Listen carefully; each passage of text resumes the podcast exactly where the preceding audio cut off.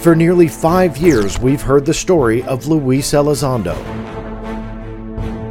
After retiring as a senior intelligence officer within the Department of Defense, and after being a former counterintelligence agent within the U.S. Army, his efforts and his story have played a crucial role in the change in global conversation about UFOs and UAP. His actions and his story may have even played a role in motivating Congress to create legislation and pursue answers to a pressing mystery. But according to Elizondo, his actions didn't come without a cost. According to him, he was faced with retribution, false information to the public, abuse by government authority, and the illegal destruction of information, all by people within the very department he once worked for. So, to clear his name, he filed a 64 page complaint to the Department of Defense Office of the Inspector General. This video is a deep dive into that very document, as published in redacted form by the New York Post. What's in it? What exactly is being alleged? And does the evidence that we can get access to support or contradict the rather pointed allegations about certain individuals? Stay tuned. You're about to journey inside the Black Vault.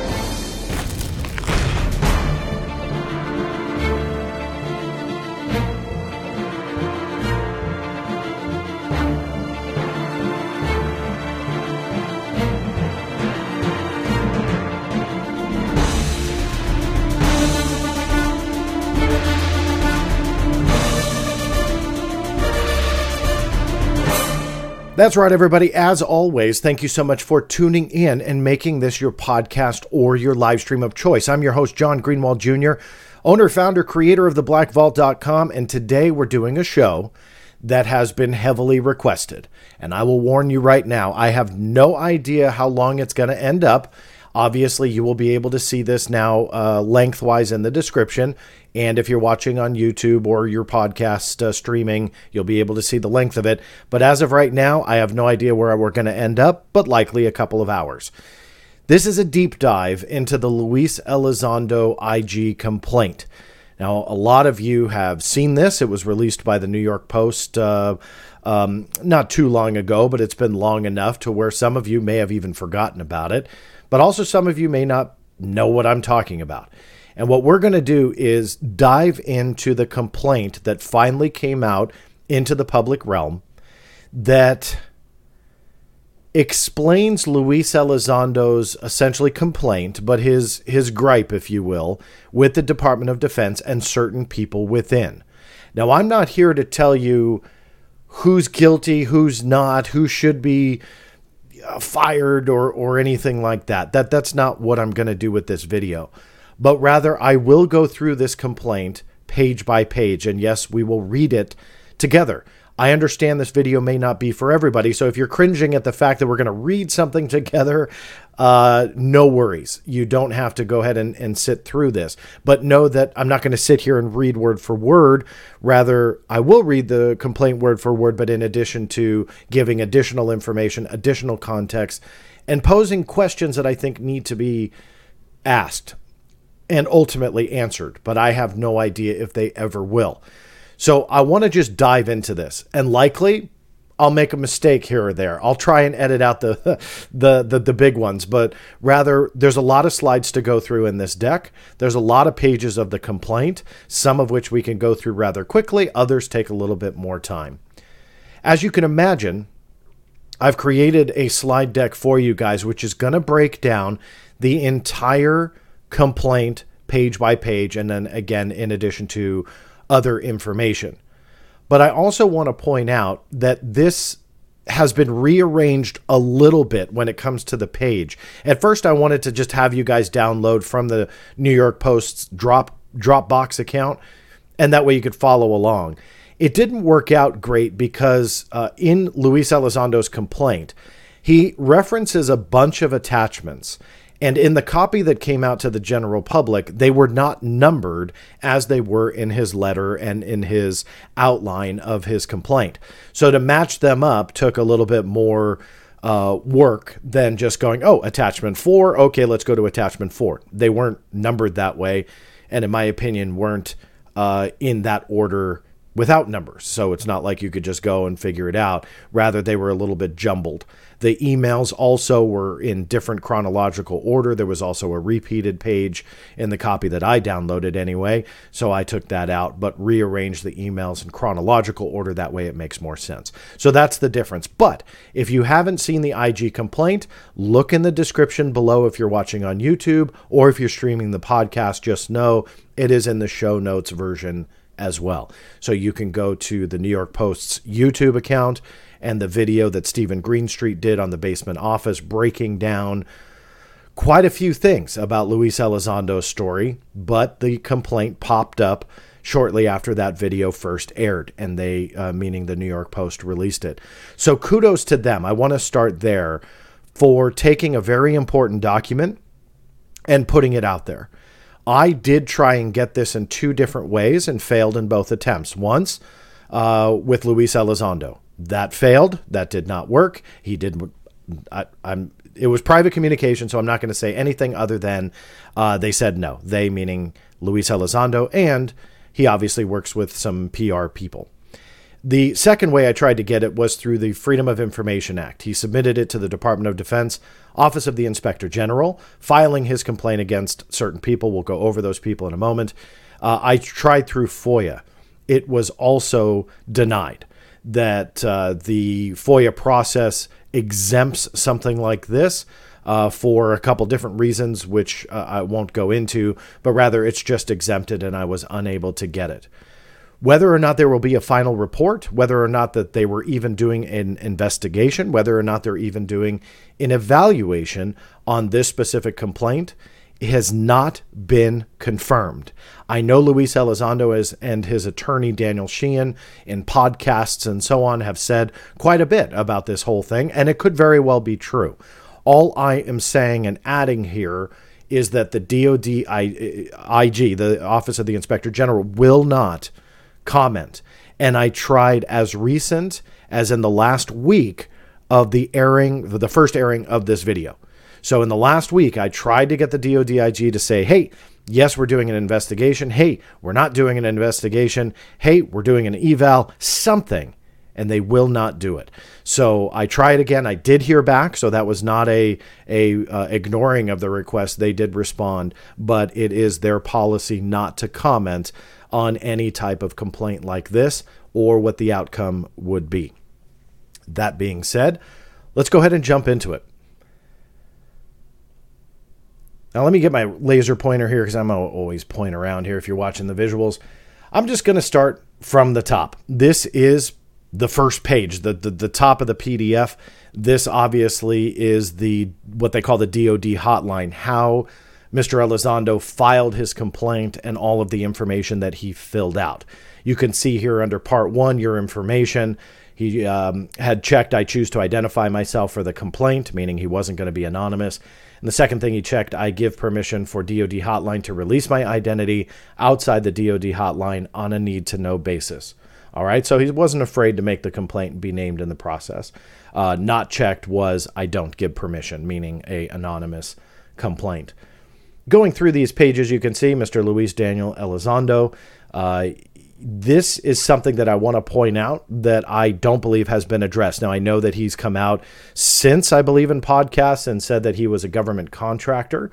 Uh, however, the employee status, you would think that from the DoD he would be a retiree or a contractor employee. You can see those two options here.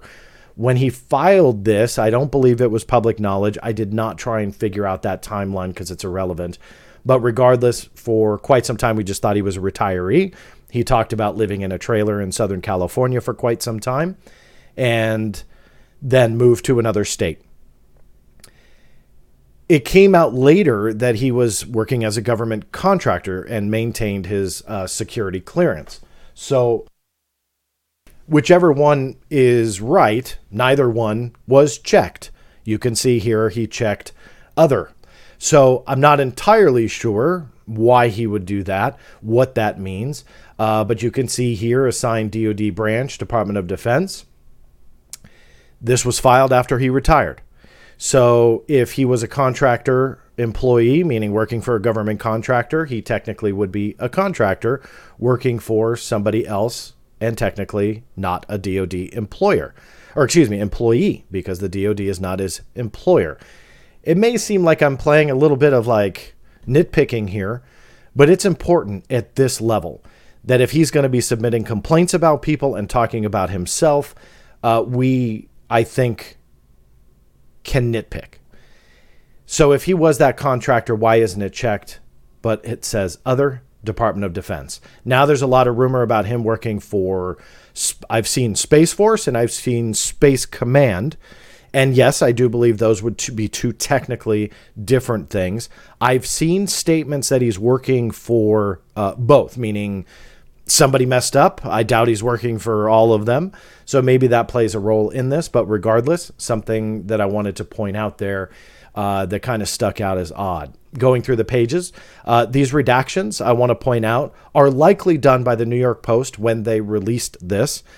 However, I do not know what in the original um, version, let's say to the DoD, if anything, likely this was not redacted. Uh, but later on, if anything was redacted, I, I, I don't know what the DoD IG got, uh, but rather what I'm showing you is what the New York Post got and released. And that's what we're looking at. So I think it's safe to assume these redactions are for privacy reasons, as done by the New York Post. So those are all personally identifying information. Uh, you can see here he was willing to be interviewed. And here's where we're going to start breaking down the people. These are the allegations that Luis Elizondo is making and who he is making them to. First up on the list on the form, Gary Reed. Now, if you don't know who Gary Reed is, he might ring a bell. You can see here as a retiree. I don't believe that was accurate either. Uh, a civilian employee likely was accurate. Uh, worked for the USD um, or Office of the Other Undersecretary of Defense for Intelligence, now named and Security. And Gary Reed is the guy that you likely heard about as I hate to use the word, but essentially kind of a scumbag, uh, was accused of multiple inappropriate relationships inside the Pentagon.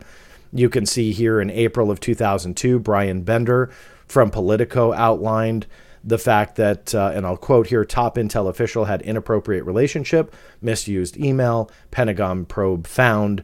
Gary Reed still oversaw a series of sensitive portfolios after the 2020 investigation concluded he violated policy. This here is Gary Reed in all his glory. Now, I don't want to be accusatory uh, of the guy. I don't know him. I've never talked to him. Don't care to. I read enough in the complaint that he kind of sounds like a sleazebag. Uh, so sorry, that just kind of is what it is. And he was found in violation of certain things. They could not substantiate other things and was uh, uh, eventually moved. We'll get to that in a moment. But I want to stick with Gary Reed for a minute because this is kind of the tip of the iceberg when it comes to this complaint and the overall narrative around Luis Elizondo and the problems that he's had and the, the opposition that he's had that essentially here we are setting up good guys and bad guys. And Gary Reed has obviously become a bad guy, and it very well could be warranted. But this will make a little bit more sense as we go through here because you'll see certain names being set up as essentially those bad guys. And the question mark really has to become are they really? Are they truly the root of this problem? And have they targeted Mr. Elizondo, and will they be found uh, essentially liable, guilty, whatever the, the wording will be in a complaint like this? But um, will they be found to be in violation of policy or so on and so forth? But what's weird about the Gary Reed story is how awful the reporting really was. Now, again, I want to repeat this a million times. I'm not defending the guy. The guy likely is, you know, scummy uh, from what I've read. But if that's true, it should be pretty easy to craft a narrative about the guy who's being ousted from the Department of Defense. Because that's essentially the story that we got from the debrief. Now, this is credit to the original person that that broke the story. Uh, so the debrief was the one that uh, that that did break this. Tim McMillan was the author. Sex, lies, and UFOs. Pentagon's head of counterintelligence and Security ousted. That was April 14th. 2022. Now, essentially, everybody who read this article, the majority of people that read it, uh, essentially walked away that he was fired. Even Tim McMillan used the word fired in one of his tweets. So I, am pretty confident that that's what they were trying to convey with the article, that he was just gone. But there was a, a, a couple of people that started making some phone calls. One of which I know Jazz Shaw was was tweeting out. Uh, he is a journalist with uh, the online publication Hot Air. Um, myself had heard the same thing that Gary Reed was actually still showing up to work, and then what he wasn't ousted. So what was odd was there was this whole narrative that was crafted about this guy being fired, and he was still showing up at the Pentagon. So I was pushing for official statements to confirm that. Jazz was pushing uh, through through uh, you know his his means to get official statements. He was also tweeting about this and getting a lot of heat for it because everybody said, "Well, the scumbag's fired. Why is anybody?" you know challenging this but it turned out to not be true that he was still showing up so then the story shifted a little bit I think that the phrasing that was used was that he was floating a desk. So he was still there, but he didn't have any duties. Okay. Um, well, that part didn't make sense, but who knows? Maybe that was true. But then the Daily Mail jumped in on it, and uh, they had a quote unquote exclusive sex, spats, and UFOs. Top Pentagon intel official under investigation for having an affair with staffer and interfering with secret aerospace program is dismissed and replaced with his mistress. So, one of the people that he was accused of having this inappropriate relationship with, which they've now labeled his mistress, was taking his spot. The problem was is that that wasn't true either. There was no evidence to support that whatsoever. Um, but here is uh, one of the tweets that went out this is the Tim McMillan tweet that I had uh, referenced to you using the word fired. There were some anonymous officials who gave their opinion as to why Reed was fired. However, it was repeatedly made abundantly clear by me, them, God, and country that the official explanation was has not been made public, so it's unknown. This was in a longer thread uh, explaining essentially some people kind of throwing some questions his way of some of the facts not lining up. But you can see that the word uh, fired was being used. Um, so eventually, right, the Daily Mail comes out and they said what they did. Uh, Tim McMillan saying he's fired. Then it kind of changed to floating his desk. So there was all sorts of things that were that were not correct. Well, on April 24th of of this year, I got, uh, and so did many others who were pushing for answers. John Kirby, who's the Pentagon press secretary, was at the time. He stated, We can confirm that Undersecretary of Defense for Intelligence and Secretary Ron Moultrie has directed the reassignment of Mr. Gary Reed to the Defense Intelligence Agency. It should be noted the DIA is an arm of the DoD. So if you're fired from the DoD, especially if you're slummy and sleazy, my guess is they're not going to move you to some other office within the DoD you're gone. It's like working for a major corporation and somebody accuses you of sexual harassment and essentially you're found to be that slummy guy. Chances are you probably won't just get a promotion or move somewhere else in the same company. You're going to be gone. So it was just weird, right? I mean, the, like the whole story was was just weird. In fact, it got weirder in the Daily Mail because Luis, Luis Elizondo then began to make direct accusations and connecting the ousting of Gary Reed. So regardless of him, you know, being fired or transferred to the DIA, it was Elizondo who decided to take credit for that ousting. Some of the quotes from the Daily Mail quote, he claims that Reed was under investigation for his treatment of Elizondo, as well as alleged sexual harassment of one of Elizondo's subordinates and several other sexual misconduct claims. Uh, he, again, meaning Elizondo. Lou Elizondo, a former senior staffer, claims in an exclusive interview with DailyMail.com and the counterintelligence, uh, excuse me, that the counterintelligence chief is in the process of being dismissed for a spat over UFOs and that his replacement is his alleged mistress. So obviously Elizondo is the one that floated the mistress was taking a hold of the position. Uh, so it was just a, a weird claim to make, but one that Elizondo felt that he could be quoted on in the top of the article, but Elizondo claims it wasn't until the IG investigated his complaint of Reed's alleged vendetta and smear campaign against him that Reed was dismissed. So now Elizondo just goes for it. He says it's my complaint, the one that I submitted in 2021. It's not until I did that that Reed was dismissed, and it was all about UFOs. Well, that's fascinating to me if that is true. The problem is no one can back that up, not even Mr. Elizondo. Now, we can say till our face turns blue that it was about UFOs and it was Elizondo's complaint, and, and that very well may be true.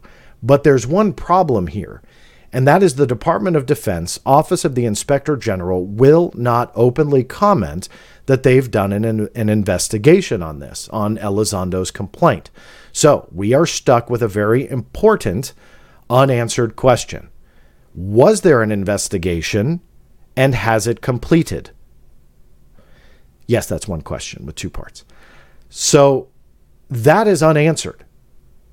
They, in my opinion, I'd love to see an example, and, and I will admit being wrong. If an accusation is made against somebody and the IG decides to investigate it, I highly doubt they will take action until the investigation or evaluation or inquiry or whatever you want to call it is done. I think we can all agree on that, right? If you say so and so is inappropriate with me, the boss is not going to go, You're fired, and let's go ahead and investigate. No, that's not going to happen.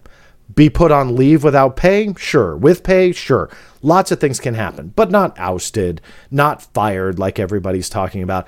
So, what's going on? Why can't anybody be clear on if this investigation even took place? let alone is it done and that's why they took action. Sadly, no one has come forward to prove that yet. I did ask the journalist who wrote that for the Daily Mail. That was not pretty. One didn't respond at all, the other did not appreciate me questioning their reporting. Uh, so no proof was given. Uh, I I will say they said Elizondo said it. So so when I kind of went back and forth on social media saying, "Look, can you can you guys back it up?" They essentially, meaning the the one journalist that did respond, Christopher Sharp, said, "Well, Elizondo said it; it's attributed to him." I'm paraphrasing there, but essentially saying that's your that's your you know printed source. So fine, it's going to fall on Elizondo. We have not seen any proof yet. Brian Bender chimed into the conversation. He's obviously been following this since day one namely because he's been around since day one when it came to the Luis Elizondo story. And even he fired back and said, and Tara Jones does not have Gary Reed's job. Tara Jones would be the mistress. Will they correct their story, meaning the Daily Mail? I'd fall, fall out of my chair if they do. Essentially, he knows it's bunk, it's exaggerated, it's untrue, and they won't correct it. It's a mess.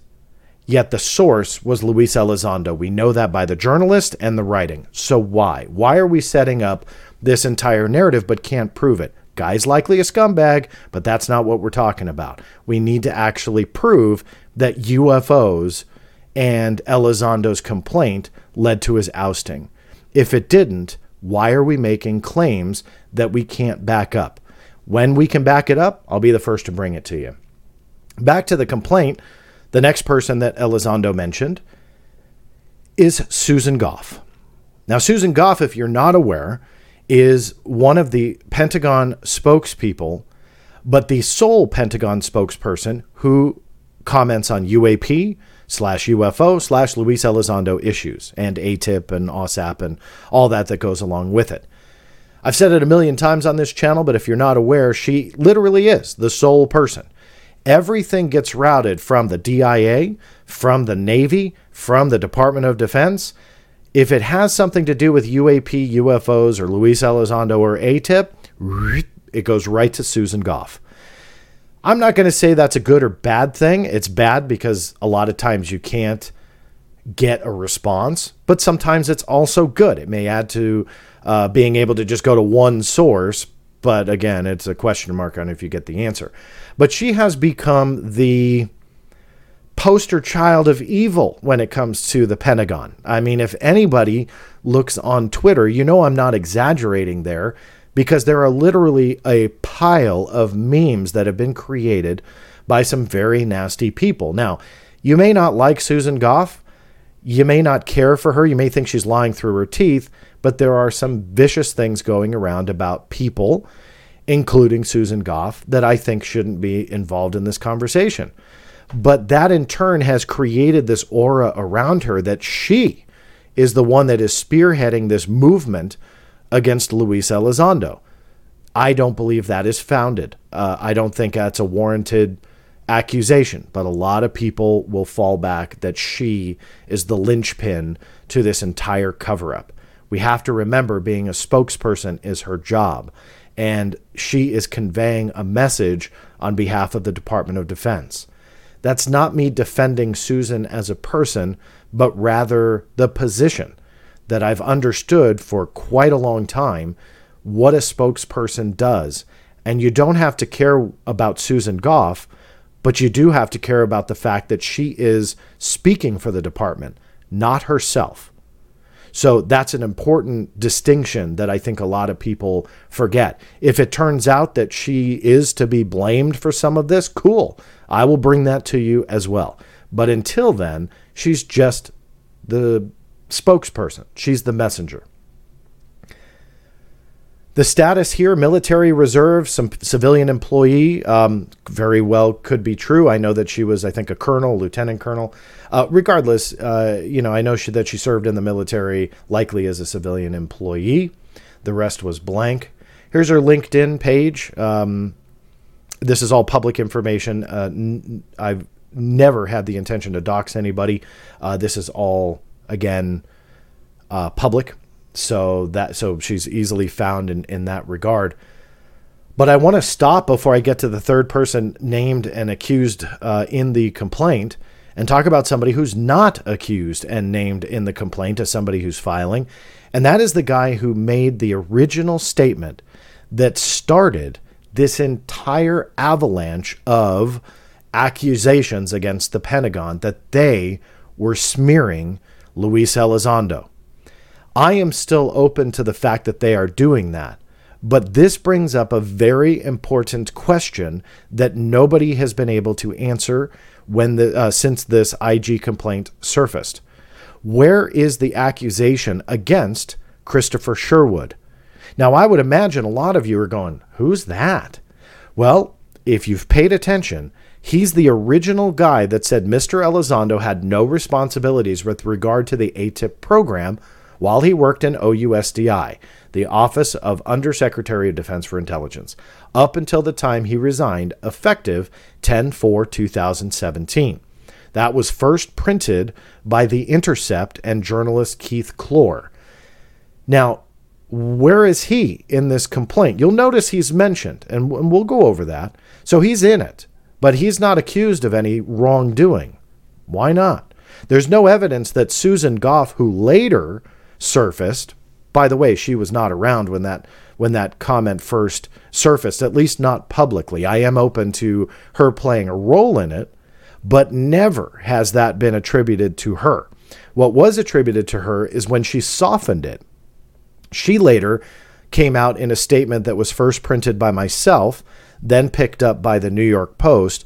Quote, Mr. Elizondo had no assigned responsibilities for ATIP while he was in OUSDI, the Office of Undersecretary of Defense for Intelligence.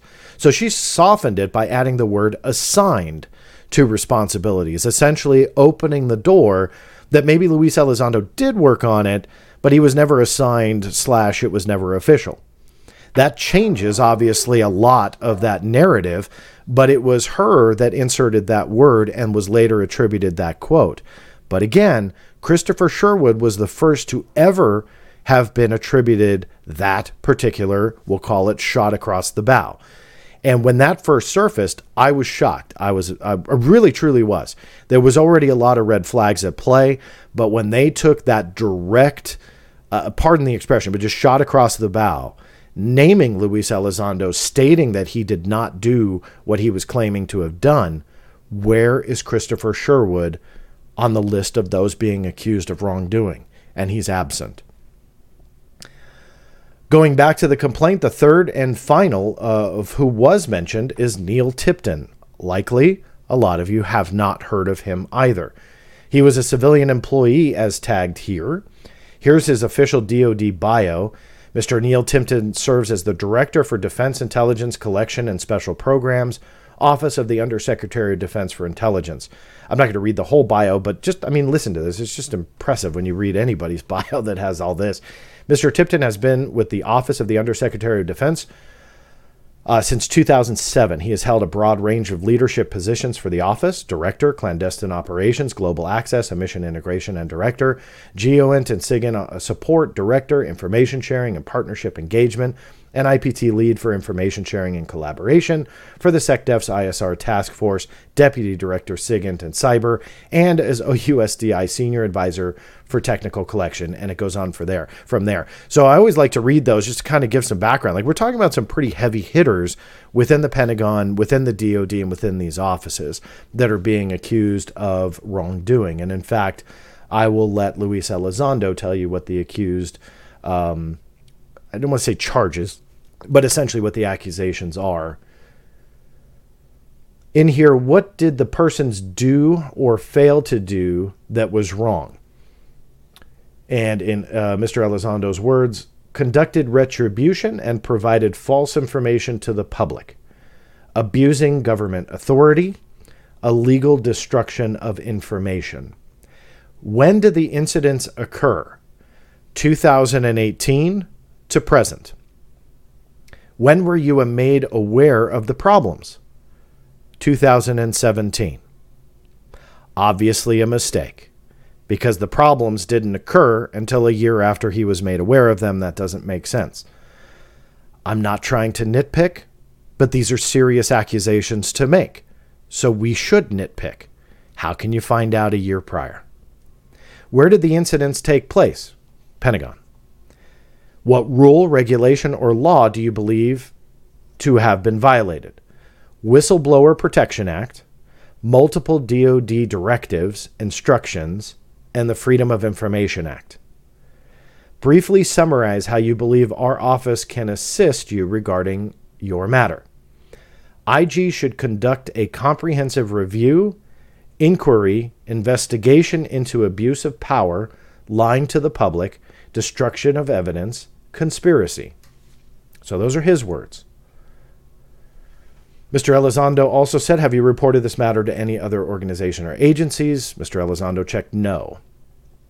I want to read these certifications to you because this speaks volumes to a lot of people. Um, so I'll, I'll read to you this just to make sure that you are aware. Under the certifications, all three checkboxes were checked by Mr. Elizondo, and he said the following I certify that all the statements made in this complaint are true, complete, and correct to the best of my knowledge.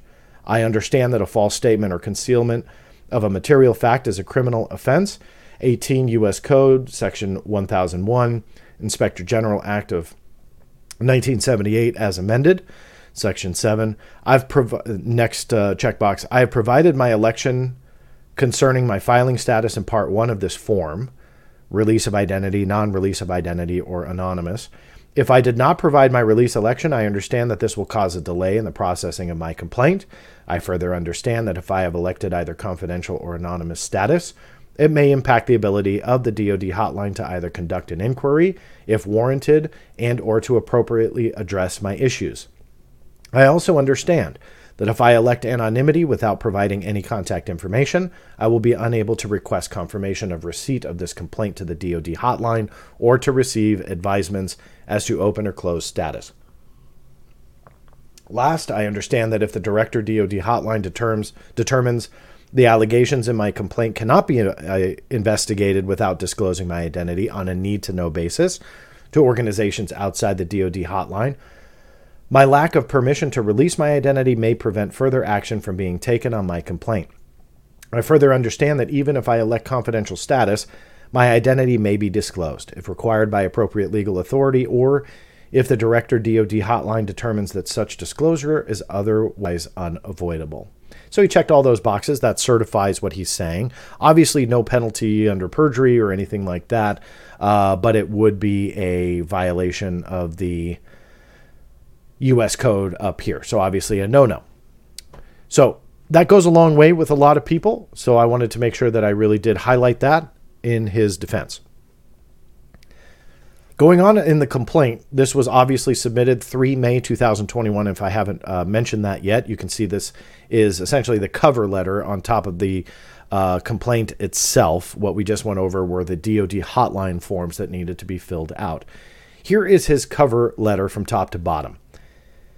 My name is Luis D. Elizondo, and the purpose of this letter is to request an official U.S. Department of Defense Inspector General inquiry slash investigation into malicious activities, coordinated disinformation, professional misconduct, whistleblower reprisal, and explicit threats perpetrated by certain senior level Pentagon officials, including the Director of Defense Intelligence for Intelligence and Security, Garry Reid, Public Affairs Officer Susan Gough, and other officials who were complicit in these acts. Enclosed with this letter are details of the complaint for your review. The first portion is a comprehensive chronological listing of events that substantiate my involvement in the Advanced Aerospace Threat Identification Program, or AATIP. The second portion is a detailed listing of events and actions to substantiate this complaint, along with evidence which suggests a coordinated effort to obfuscate the truth from the American people while impugning my reputation as a former intelligence officer at the Pentagon. These negative actions against me have resulted in great personal and professional challenges to me and my family. Over the last three years, attempts to clear the record by some senior officials serving as witnesses to this abuse have been ignored by certain elements within the Office of the Secretary of Defense, staff, namely within the Office of the Undersecretary of Defense for Intelligence. Furthermore, evidence exists that substantiates my claim that there may be deeper conspiracy within the OSD staff to circumvent DoD policy, rules, and regulations, and perhaps even law. At a very minimum, actions have been taken against me that directly erode the very foundation of our national security ethos and the public trust instilled by the American people. I'm fully aware of the magnitude of my allegation against certain individuals in the department, and I am able to, sub- to substantiate these claims.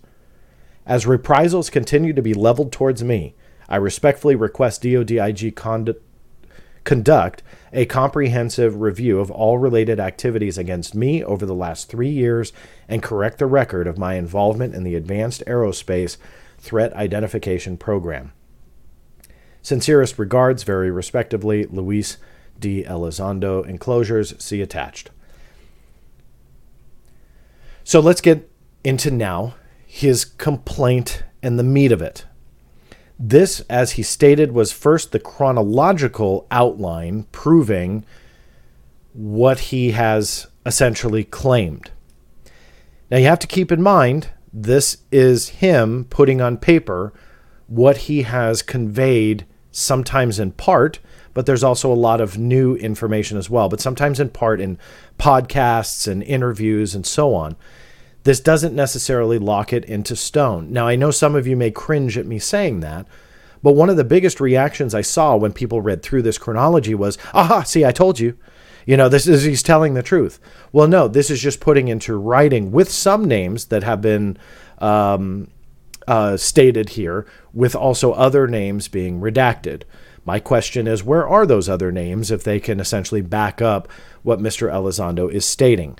I know some people fire back with Harry Reid, but Harry Reid stated he was never briefed ever on AATIP. So how can he really speak on authority?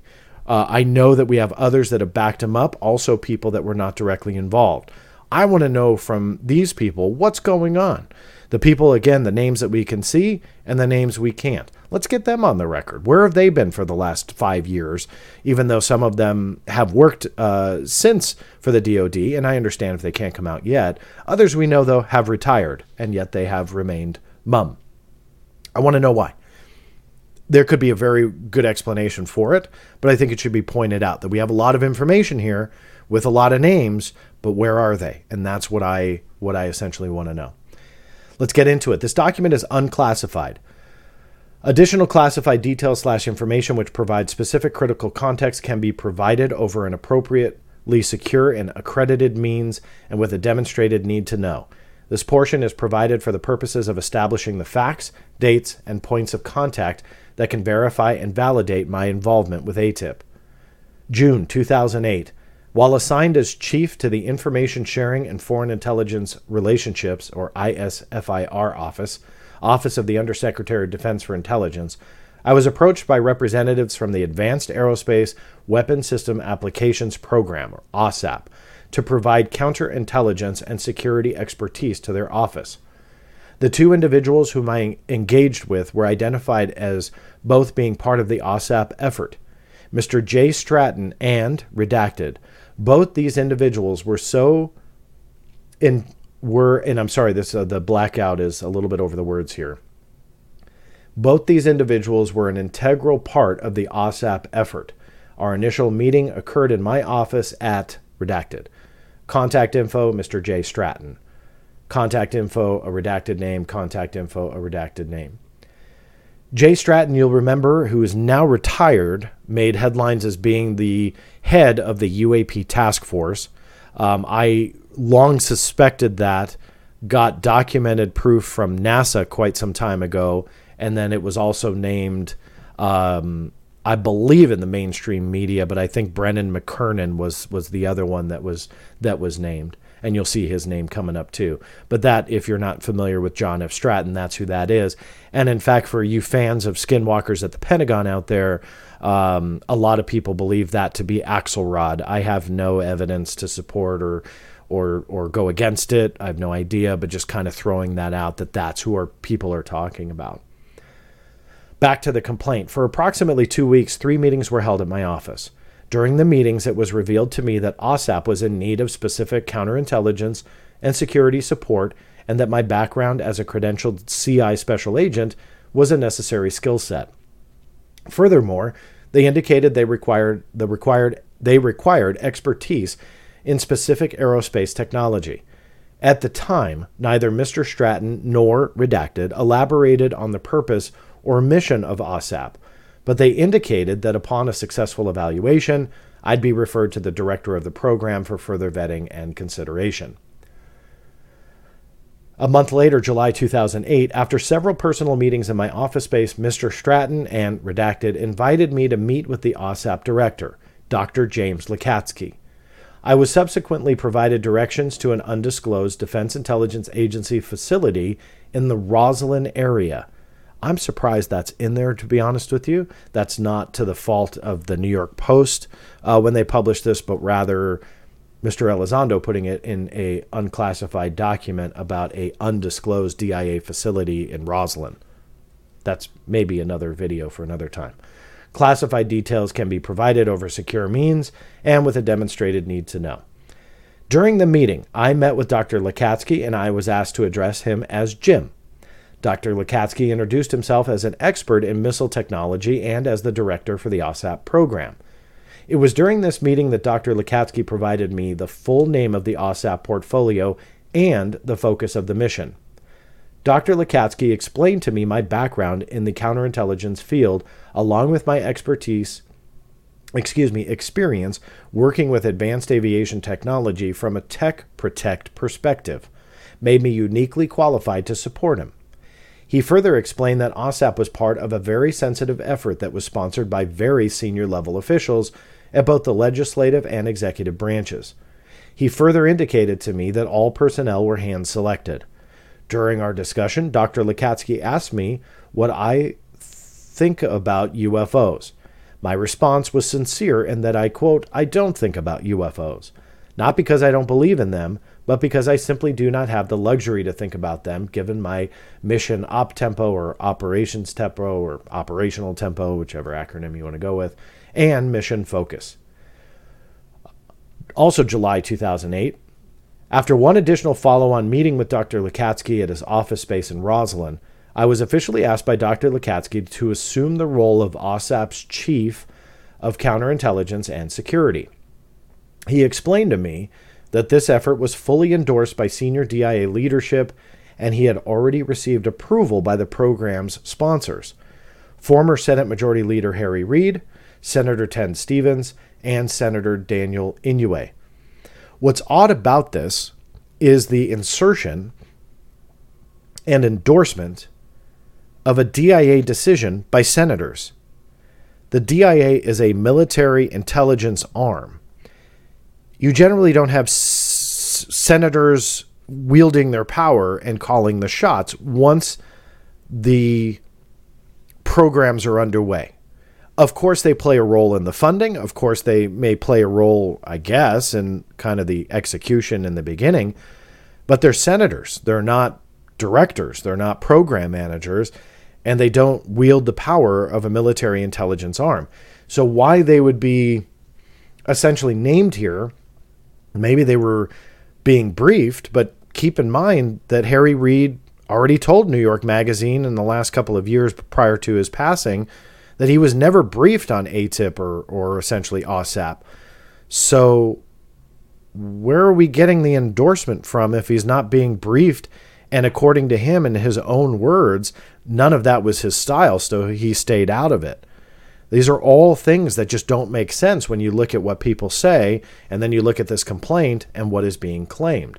Now, I'm not saying Mr. Elizondo is making this up, but rather maybe he was hearing false information. Like, yeah, yeah, yeah, Senator Harry Reid's all over this, when in reality, Harry Reid had nothing to do with it. Well, that was according to Harry Reid.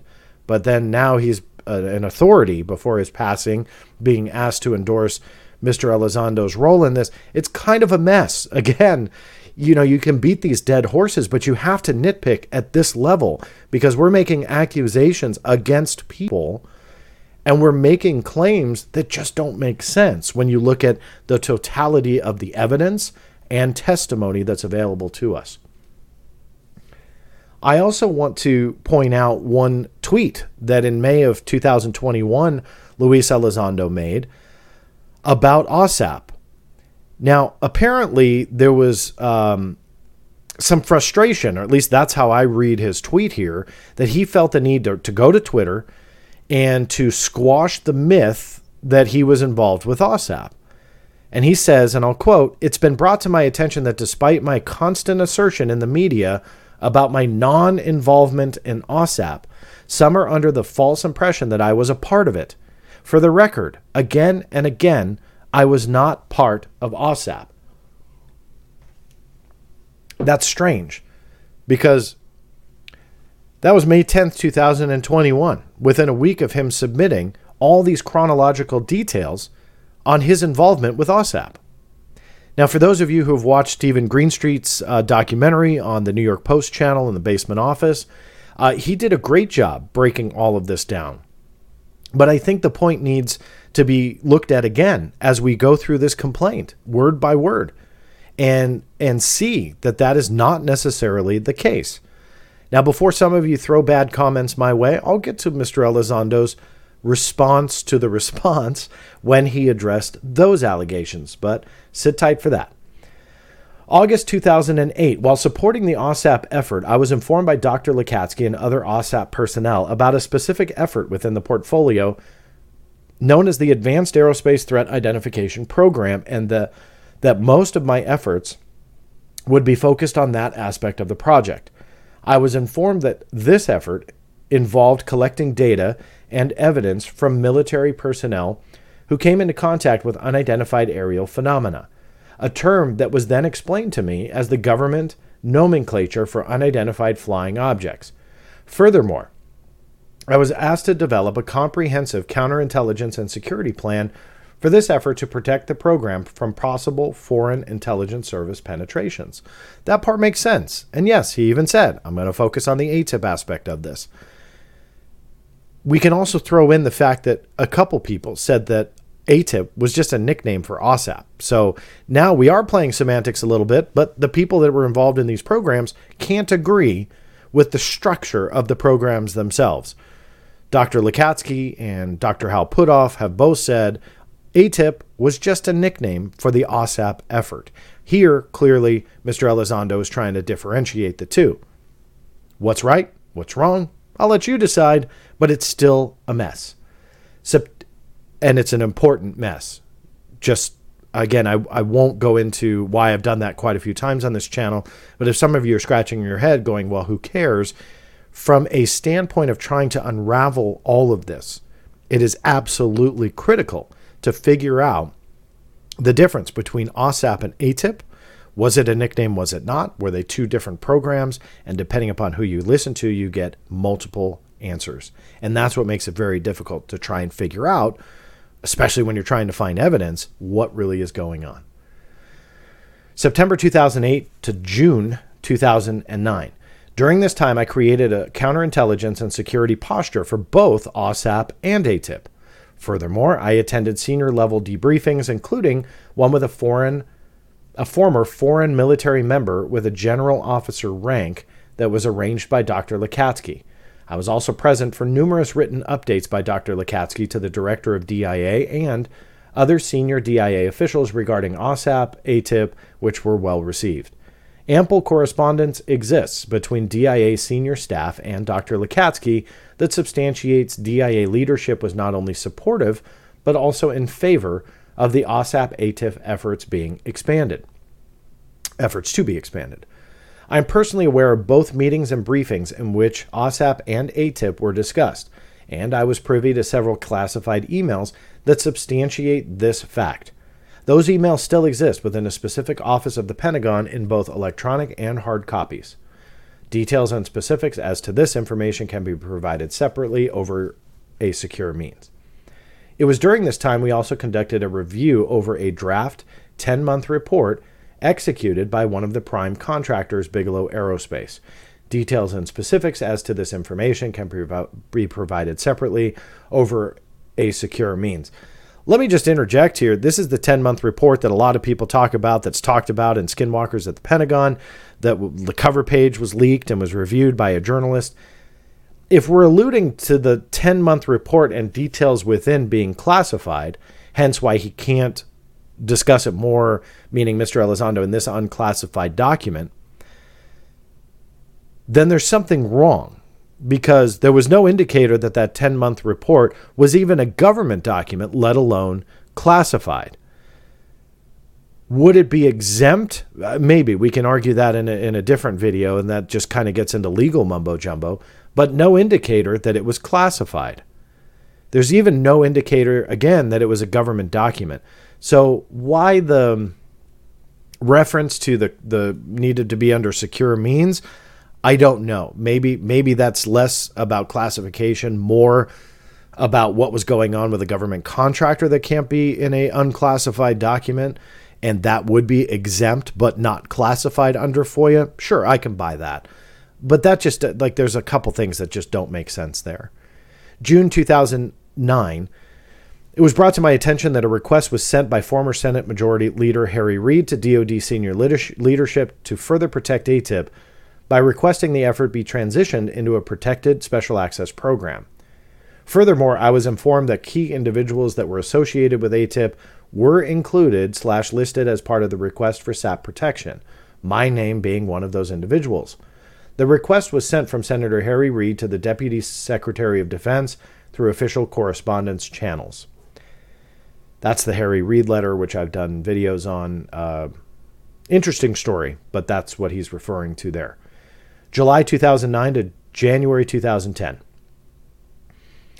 New leadership at DIA began to create challenges for Dr. Lacatski, despite the previous leadership fully endorsing the efforts. Redacted was the redacted of DIA and began attempts to shut down the effort. As was explained to me by colleagues, there was a religious aversion to the subject matter by certain members of DIA and the OSD staff.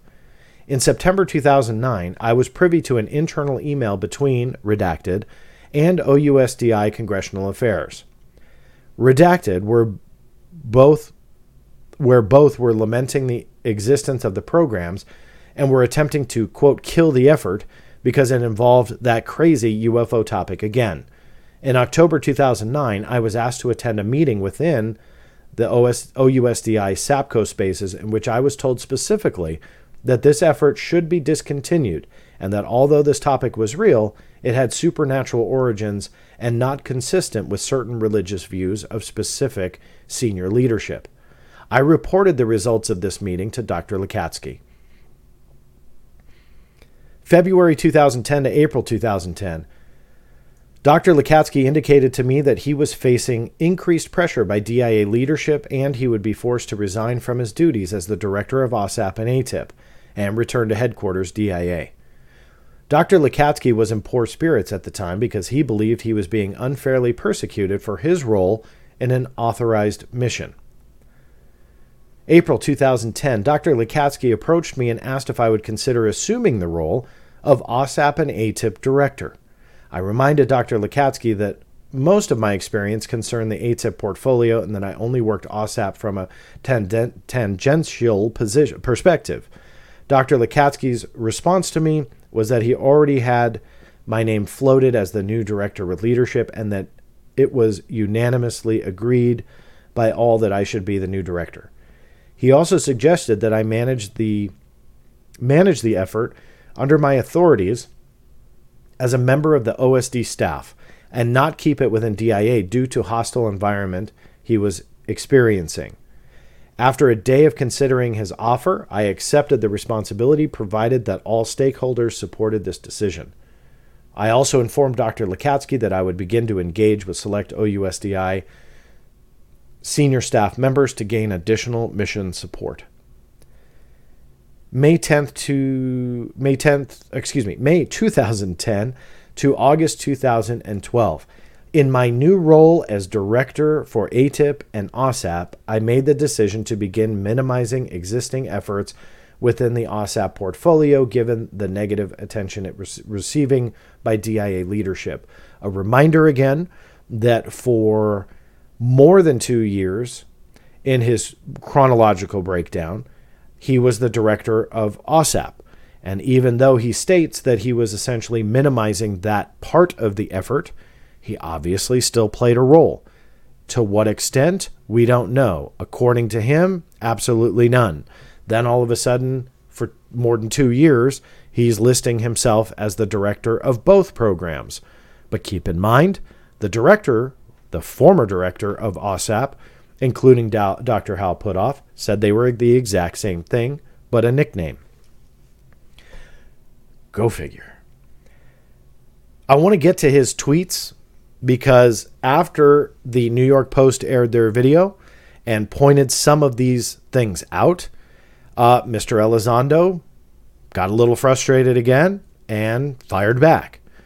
This was his tweet thread. Um, he doesn't do them in tweet threads the way you normally do tweet threads. He kind of tweets out a bunch of numbers and sometimes uh, kind of skips numbers. So you have to go back to his timeline. This is it pieced together. This is what he said on May 12th. Against my better judgment, I am climbing down into the morass to address yet another mischaracterization based on cherry picking of information. I've always maintained that I was only tangentially can never pronounce that word right. Involved in AAWSAP, and my focus was on standing up a CI and security capability for AATIP. In 2010, when asked to take over AATIP, the AAWSAP portfolio came with it, even though I had no problematic or operational involvement in AAWSAP. Within 24 hours, my deputy and myself decided we would only focus on the AATIP portion of the EPIRT, which is precisely what happened. In the future, I encourage folks to be cognizant of individuals with agendas. This is a complex issue.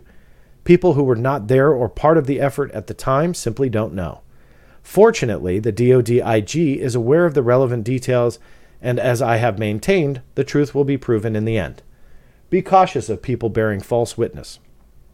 My involvement in AAWSAP was only in name as a matter of pro forma because it was the broader effort initially. Remember, just because you work on the Corvette assembly line doesn't mean you are involved in all Chevy products. I don't believe that that um, last statement is is relevant as as kind of a uh, comparison. Uh, you can see here when he posted this on Twitter, uh, the conversation again was about his words versus his words. And what doesn't make sense here is he obviously went into detail about creating security plans and all this stuff for AAWSAP. That's being part of it. So, why then in the previous year was he so adamant about saying, I had no involvement whatsoever? Here he says DODIG is aware, and they are aware in his own chronological breakdown, being the director for more than two years. Granted, saying that he then weighted his attention to the AATIP side versus AAWSAP, but what's interesting is he says, people who were not there or part of the effort at the time simply don't know. Well, fine. We can take them out of the equation. Me, Steven Greenstreet, Mick West, whomever wants to be labeled as a evil skeptic uh, to some of these claims, that's all well and good. Problem is the people that were there. Dr. James Lacatski, Dr. Hal Puthoff, I believe Dr. Uh, even Dr. Eric Davis had said that it was a nickname.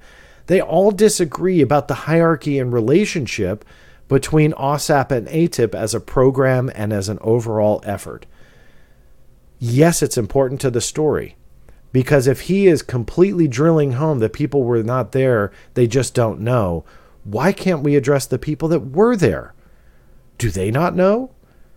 There's a lot of other questions that go along with that posed by those who were there, like the funding, for example. When in Skinwalkers at the Pentagon, the former director of AAWSAP said AATIP didn't have any funding.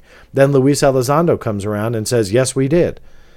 AATIP was said to have $22 million as published by the New York Times, right? Luis Elizondo stood up in front of the MUFON audience that was taped by To the Stars Academy and sent out as, as kind of a history of the AATIP program, talking about the $22 million, what it bought, and he outlined all the objectives. It echoed AAWSAP almost verbatim, pretty much verbatim. Yet he didn't have any role in it. So where did that money come from? That he was talking about. Again, it's a mess. So the people that were involved, and you look at what was said, you look at what was in the complaint, none of it matches up. To continue on from page three to four in that um, uh, first part of the chronology, it was my observation that key elements within DIA were attempting to hide anything related to AAWSAP simply due to perceived sense of stigma.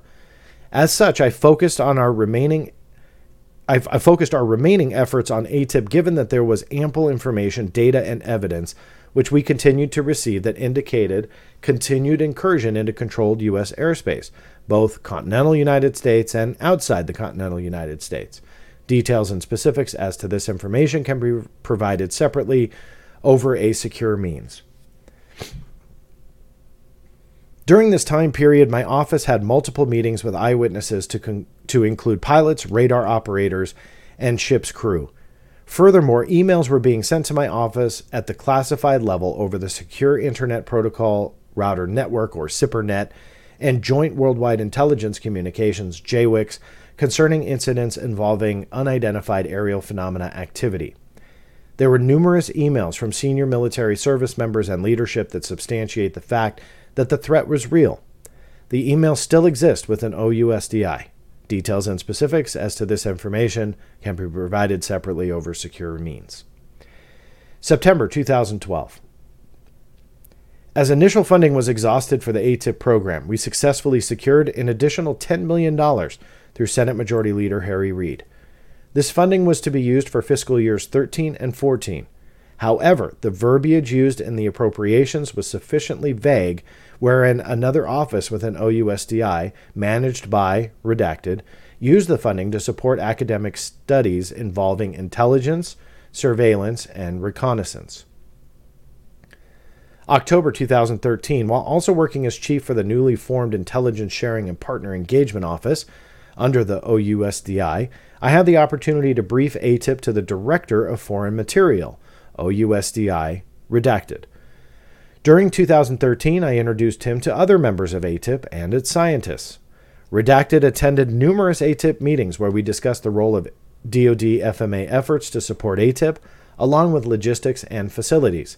Details and specifics as to this information can be provided separately over secure means. It was at this time I informed my supervisor, Mr. Neil Tipton, of my work in a parallel portfolio and my need to gain experience from the ISR task force given the nuanced nature of analysis we were conducting. Mr. Tipton indicated he had no issue with me working other efforts as long as my duties were not neglected at ISPE. Details and specifics as to this information can be provided separately over a secure means. So his supervisor, Neil Tipton, was being told about a parallel portfolio. To me, that just sounds like something that he was doing on the side. Sorry, that's what that means. And as long as it did not interfere with his duties of what he was supposed to do, which was working as the chief of the newly formed Intelligence Sharing and Partner Engagement Office, that he had no problems with it. So that's wildly different than the stories that were printed in the media and what we've been told. But there you have it in his own words that his direct supervisor was told, Hey, I'm doing this other thing over here, uh, but it won't interfere with my essentially real job here. And the supervisor says, Yeah, as long as it doesn't interfere, go right ahead. Again, different. I know he said that his supervisor didn't know what he was doing, but that, for me, is a different context on how he always said it. Now we have it in writing. Early 2014, my office received a very compelling video in 2011 sent to us on JWICS that was collected by a sensitive U.S. platform operating in a denied area. The video was approximately 18 to 20 minutes in duration and appeared to show three UAPs flying in a distinct triangle formation. I'm going to stop right there. This is such a common, and, and I was really surprised to see this. This is such a common mistake when talking about UFOs and they're flying in a triangle. Whenever you have three points in the sky, unless they were parallel and make a line, you get a triangle. Each and every way you put it. Three dots, if not in a line, make a triangle. So, what is a distinct triangle? I'm not really sure. But regardless, it will always be a triangle. So, for the guy who's been studying UFOs for years now through AATIP, the fact that he has to say that is just weird to me because that is always something that people, um, and I'm not trying to harp on UFO witnesses, but those that will see three lights in the sky and go, look, it's a triangle. Well, you can't have three lights in the sky and have it not be a triangle. It's just going to be different types of triangles. So that's what I don't understand about him stating this. Regardless, let's move on.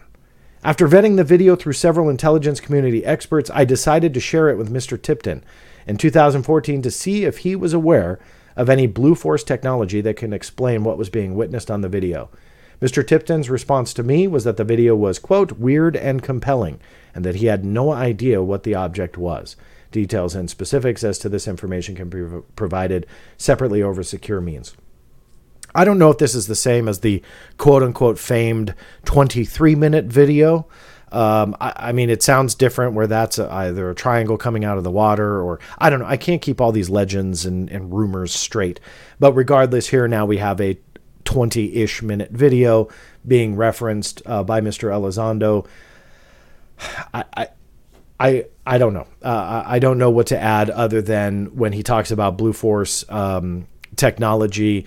I wanted to throw this in here because there was a lot of questions on what exactly did that mean. Some people pulled up. There's actually a company named Blue Force. That is not it. You have to keep in mind Luis Elizondo is United States Army or former United States Army. So he uses a lot of U.S. Army phraseology in this, Blue Force being one of them, because their tracking network called the Blue Force Tracking or BFT is uh, all an Army program. You can see it here.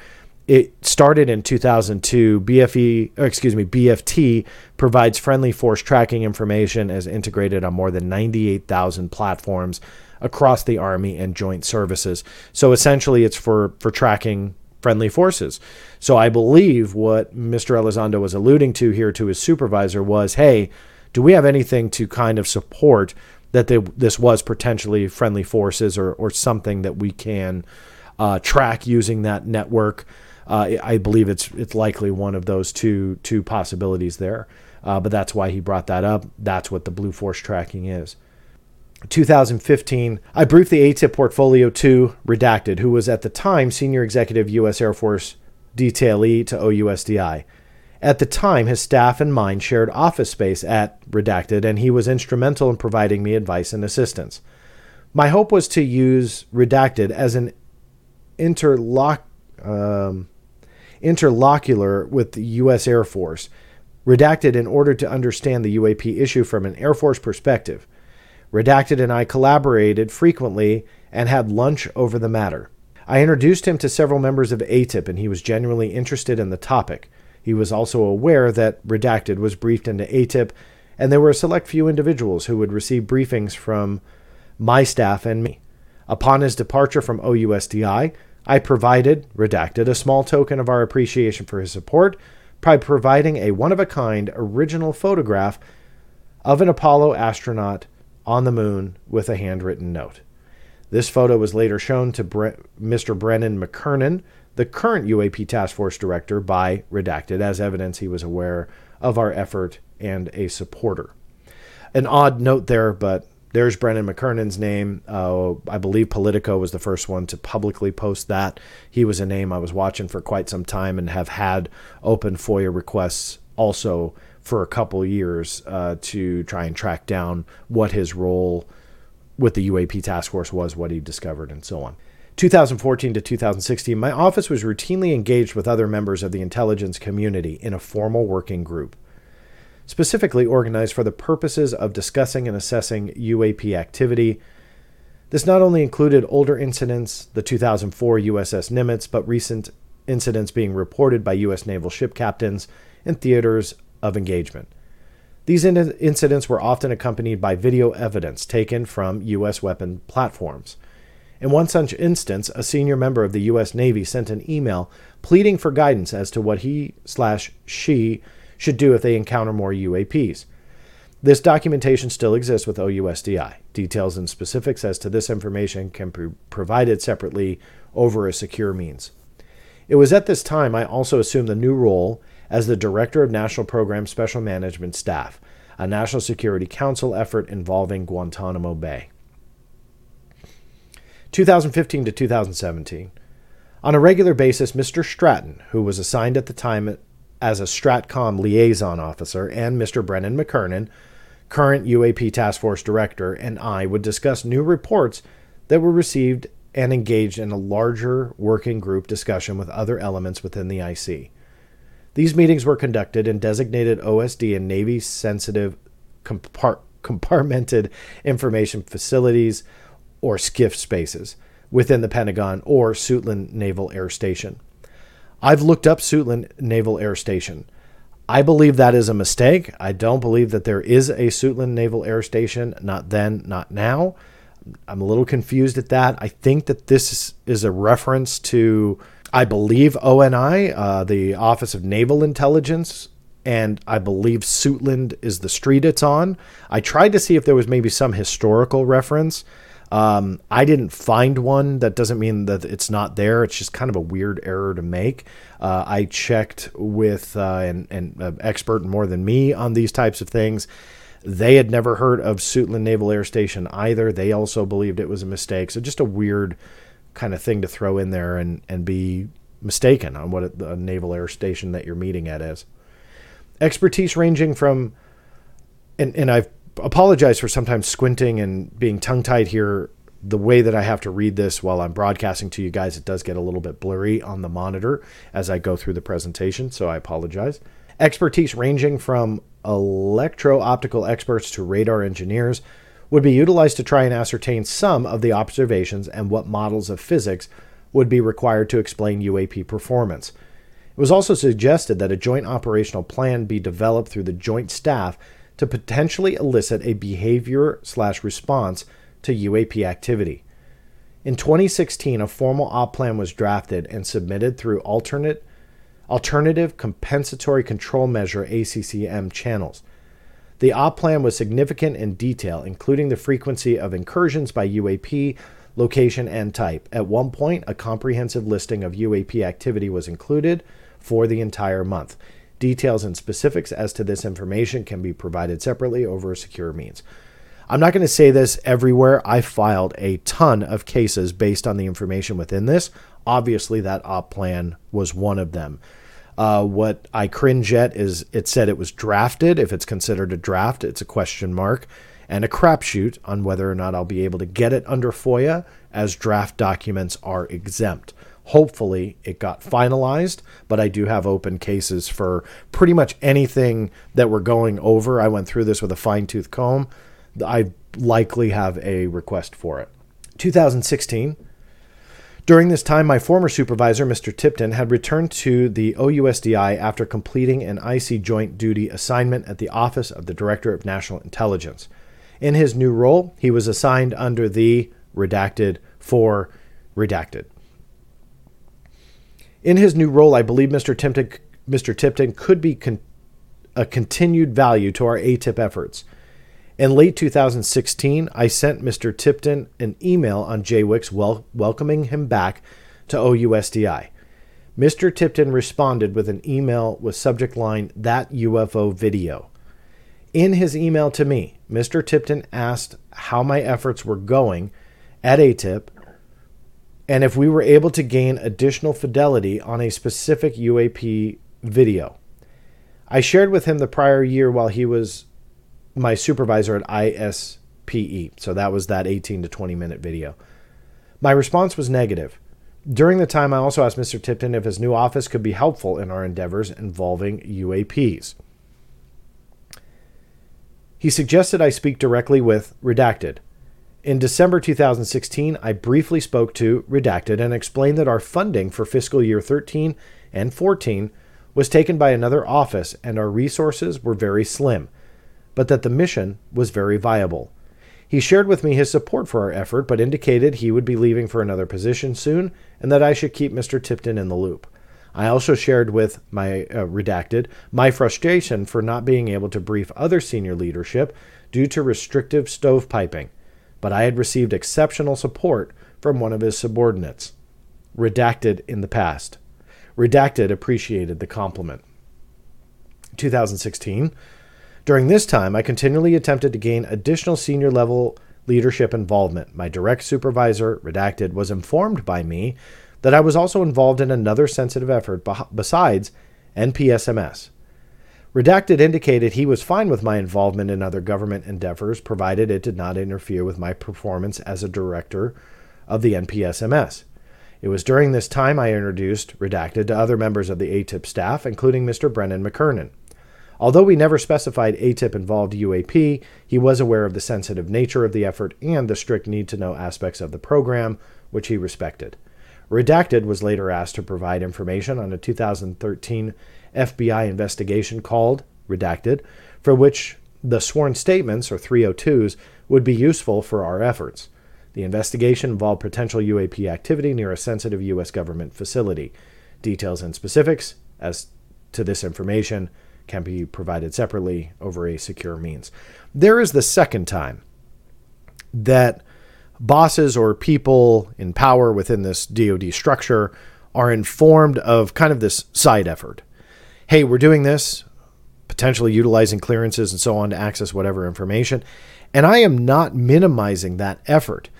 My whole point in pointing this out is this is what people like me were lambasted for for even even giving the idea out that potentially this was something that was done on the side that this was not their effort as kind of indicated and and what so many people said in, in interviews and so on and, and what was printed in the media and so on about this government UFO program investigating UAP. Rather, we're talking about group chats meetings and SCIFs, which again are secured areas and, and great, but multiple supervisors and again, people in power are being told, hey, this is my job and I know this, and it's not AATIP. But over here, I'm I, on my own time, it won't interfere. I'm doing this other effort. And they're like, yeah, as long as your normal effort is not, um, you know, affected at all, go ahead and do it. These are all important because this goes into what we've been fed for years about this government program when in reality it likely was not that. All of this information is being talked about. All of it. Photos, videos, naval captains and ship captains all calling and sending all this stuff to AATIP.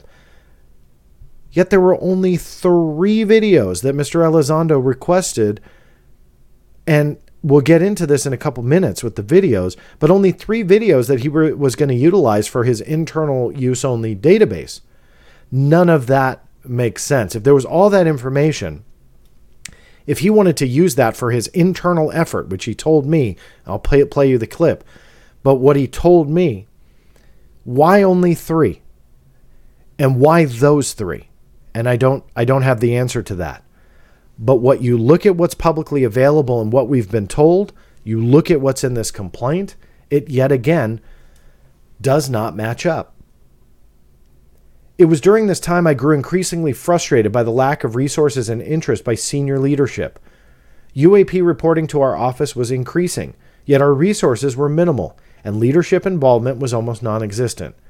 In 2016, we succeeded in having an unclassified academic study performed by a local university in Washington, D.C., regarding signatures of space threats and capabilities, including intercontinental ballistic missiles, in hopes that this information could be used to determine the various capabilities and domains in which technical assets could be used to better detect UAP activity. The author of the study was only told that our interest was threats from space. The study resides on the AATIP share drive known as Y Project on the JWICS. So, obviously, a top secret level folder. I went after it. Sadly, you can see on the sidebar here, after I filed the case, no records of any kind you described could be identified.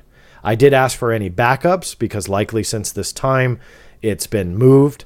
I asked for backups to be searched. I asked for all sorts of, of different ways to find it. Uh, they could not. I have appealed. We'll see what happens. But according to this, this Y project folder no longer exists. It'd be great if somebody would break down what was on it because then, if that was moved somewhere else, we can start trying to specifically asked for those things. Sadly, the folder itself is gone. Late 2016, after increased frustration, I became alarmed by the frequency and duration of UAP activity in and around controlled U.S. airspace. The instances seemed more provocative, and during one instance, they came within feet of a U.S. fighter aircraft. The video of this encounter still exists on the AATIP share drive known as Y Project within the OUSDI JWIC share drive. Out of desperation, I was willing to break protocol and seek the guidance of the DDI for intelligence and security, Mr. Garry Reid. Mr. Garry Reid replaced Redacted as the new DDI INS. However, prior to informing Mr. Garry Reid, I was warned by several individuals that Mr. Garry Reid could not be trusted. It was not told to me at the time why he was not trusted among his peers, other than he had an unusual relationship with his subordinate redacted. I was also told that this relationship is widely known within OUSDI and that both Redacted and Mr. Garry Reid occupied positions of significant influence within the counterintelligence, security, and law enforcement communities. For this reason, I hesitated on briefing Mr. Garry Reid on AATIP re- efforts. At the time, a third party allegation of sexual harassment was reported to me involving Mr. Garry Reid by one of my office subordinates, redacted, GG14. During one of the meetings, he referred to Redacted as Bunny and made her feel uncomfortable in the presence of other females, including a USDI attorney and counsel, Redacted. I later learned that a formal IG investigation was initiated, to which I was called as a witness. 2016 to 2017, during this time period, my colleagues within AATIP and I grew increasingly frustrated with the lack of senior level awareness and apathy towards AATIP. It was decided that an effort to have more analytic expertise be made in order that some of the less sensitive videos be made available to broader audiences of expertise. Initially, the idea was to include members of the defense industrial base and other experts to have access to unclassified UAP videos to help determine and assess performance and design characteristics. In 2017, I executed a DoD Form 1910 and submitted through the Defense Office of Pre-Publication and Security Review, or DOPSR, for a security review of three videos, FLIR, GoFast, and Gimbal. Furthermore, I requested through Washington Headquarters Services that this review be coordinated through the Original Classification Authority, or OCA. Although I wanted to limit the distribution of the three unclassified videos to only certain parties, WHS indicated to me it was easier for them to simply authorize unlimited distribution. A few days later, my request via the 1910 was officially stamped by DOPSR for unrestricted dissemination. This, in my opinion, is untrue. And this is proved by Mr. Elizondo's own words, as released through the Freedom of Information Act, and his own filing of that DD Form 1910. That would be this. Now, I have a full breakdown video of this, so I'm not going to do it again. But through the Freedom of Information Act, I was able to extract the actual form. Now, granted, it had already leaked before, uh, but uh, this was the official release of it. What was not stated by Mr. Elizondo was the reality behind it was not considered open for public dissemination, but rather it was cleared for what he asked for. And this was another case where, in the very beginning, when all this leaked and all this started coming out, and this was a couple years ago, again, me and people like me were getting just obliterated by people saying, How dare you say anything other than what Mr. Elizondo said? Because what he said is how it went down. It was legitimate. It was this, it was that. Fine. That all could very well be true. Problem was, the evidence just wasn't there to support it, and in my opinion, it was provably wrong. What happened? Fast forward, it was proven wrong.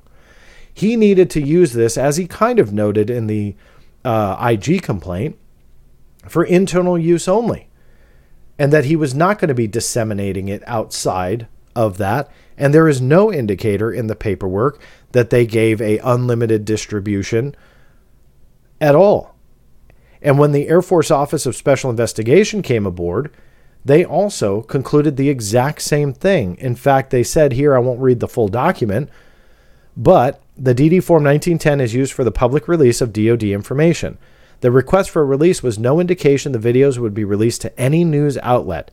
The reason for publication was listed as not applicable, not for publication, research and analysis only, and info sharing with other U.S. government and industry partners for the purposes of developing a database to help identify, analyze, and ultimately defeat UAS or drone threats. That's unmanned aerial systems. Redacted stated he would not have approved the videos for release to the media. Additionally, Redacted never received confirmation the videos were declassified. This redaction here, I believe, was the guy who ultimately reviewed it at the Navy. That would be the OCA or Original Classifying Authority. This, I believe, would be Elizondo, that he never received confirmation the videos were declassified, essentially being able to be released to the world. Even if they were considered unclassified, which they were, that does not authorize a public release of information. This here proved that everything that we, myself included, brought up in the very beginning was proved right. This isn't because Garry Reid instigated this and, and had some power over the investigation. This isn't because all the skeptics said it so many times that the AFOSI goes, oh, okay, let's just go with that. No, this was a formal investigation into the matter, and they said that it was wrong. And so, therefore, all of that explanation that we were given about all this proper release and so on. So it just doesn't seem accurate. The way that it was told to us through Coast to Coast AM and that first breakdown of how we, if you were paying attention, learned about the DD Form 1910, myself included. It wasn't said in there that Luis Elizondo didn't want it for widespread distribution, that he only wanted it internally. No, the impression was given that it was all done to be released to the public. That was untrue. 2017, I was invited by several direct reports to, uh, to Secretary of Defense James Mattis to provide an official AATIP briefing within the SecDef suite. Redacted, SES senior representative to the SecDef. My additional meeting, my initial meeting with Redacted was a result of a direct request by Redacted staff at the SecDef's front office. I received a notice on SIPRNet and a telephone call asking if I would be available to provide a briefing on AATIP. During the initial meeting, Redacted was provided detailed classified information regarding UAP incursions into controlled U.S. airspace, along with photographs, videos, and classified reports from the field. A week later, I was asked to return and provide a follow on briefing to the same individual. During the meeting, I was asked for my personal assessment of the situation, in which I expressed my frustration of a lack of senior level visibility and excessive stovepiping within the department. Redacted was sympathetic to our situation in AATIP and asked if we provide a briefing to his colleague. Redacted. I want to know where all these redacted names are. Again, it's been five years.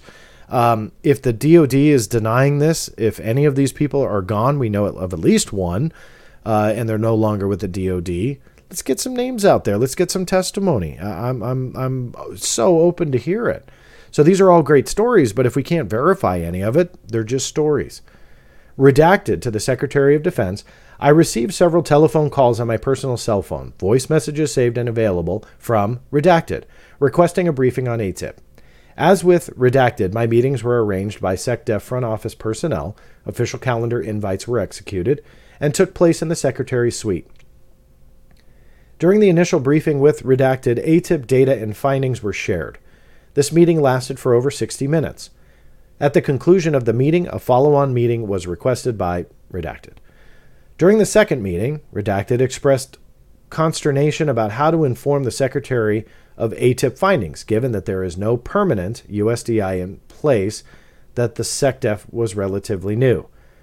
Redacted was sympathetic to our program's challenges. After several meetings, Redacted asked me to arrange a briefing from several of the eyewitnesses from the 2004 USS Nimitz investigation, namely the F 18 pilots and the E 2 Hawkeye radar operator that were on station at the time. As a result of his request, I successfully brought in several pilots and the radar operator, along with Mr. McKernan, to provide a full description of the encounter. Redacted was concerned due to his previous experience being an F 18 pilot himself after the meeting, Redacted asked for us to return and brief his colleagues. Redacted. Electronic voicemails are available to confirm meetings with Redacted in the SecDef suite. Redacted line here. After several meetings with Redacted, I was introduced to Redacted, who was the Secretary Senior Liaison to one of the members of the IC. Details and specifics as to this information can be provided separately over secure means. Redacted expressed her concerns briefing the SecDef until she had more information from other members of the IC. She indicated that she would reach out to her colleagues and return them with additional guidance. After several weeks of briefings, Redacted indicated that her colleagues and other government agencies are also taking this topic seriously but did not know how to proceed at the time. Redacted indicated her concern about briefing the SecDef until they had a better understanding of the topic and the threat. I explained to Redacted at the time that was not on our side and that action must be taken to inform the Secretary. I informed them of my previous interaction with the Secretary when he was the Marine Expeditionary Unit MEU commander in Kandahar, Afghanistan, and my experience with the Secretary is that he would prefer to be informed sooner rather than later. July 3 October 2017. Based upon meetings with SecDef Suite, Redacted and Redacted agreed that the ATIP portfolio should be handled by a senior member of OUSDI, preferably with the ranked rank of seasoned SES. The reason for this was to ensure sufficient authority could be used to leverage internal resources within the department to gain additional fidelity on the UAP threat to controlled military airspace. It was at this point, Redacted and Redacted agreed that Mr. McKernan and I brief Mr. Tipton about the decision by the front office. From July to late September, Mr. McKernan and I had several personal meetings with Mr. Tipton to brief him on the nuances of ATIP. Mr. Tipton agreed to assume the management role of ATIP under the condition that I remain an advisor and part of the ATIP construct. Emails were exchanged between Mr. Tipton, Mr. McKernan, and myself that substantiate Mr. Tipton's awareness of the ATIP program and his new leadership role. Per guidance from redacted and redacted, I drafted an official memorandum assigning my ATIP responsibilities to Mr. Tipton for SecDef approval and signature.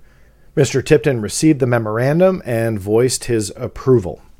All right, so I'm going to jump to the actual emails. Um, the are there are four pages. They're in chronological order, so I rearranged them from what was in the actual complaint itself and I'm going to try and make the best sense of this uh, that I can. So you can see here Luis Elizondo email to Brennan McKernan and, and CC to Neil Tipton.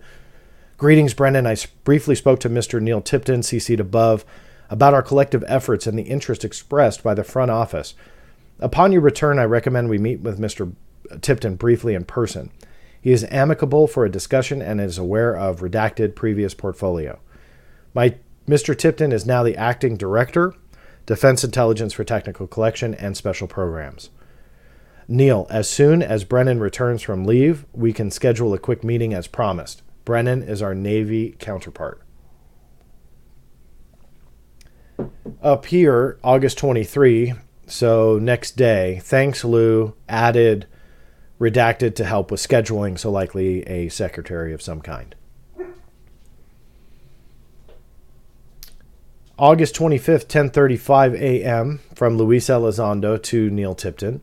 Neil, as discussed, thanks for your time with this as the principal SES in your directorate. I think you are certainly the appropriate representative to help take our effort to a new level. I think by now you probably already know I have been managed uh, I have been managing another nuanced effort within the department for some time. In fact, even when I worked for you years ago, you probably guessed I was also working another effort for the department given some of our discussion and raw video. I can't overstate how important I believe this portfolio is with respect to our collective national security.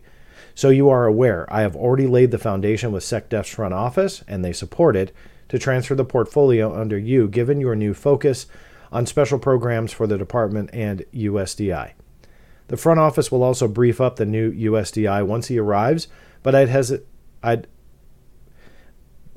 but I'd be hesitant to brief anyone else at this point, so please keep this at our level for now. Initially, I was going to approach Redacted, but when he handed over the reins to you, I figured you would be the perfect fit.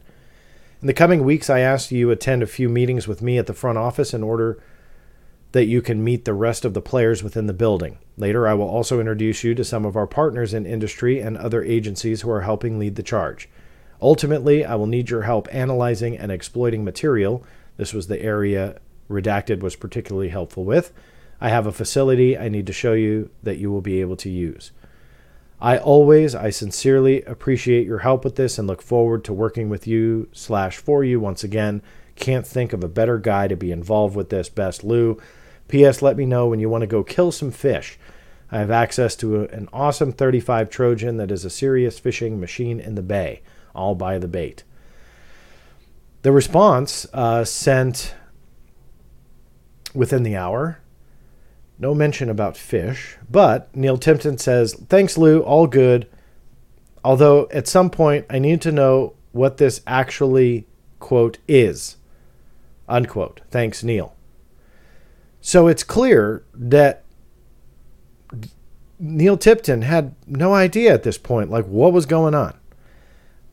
I was surprised to see that, especially with the date, and I thought that he was like showing, being shown UFO videos and you know, sending emails and stuff like that.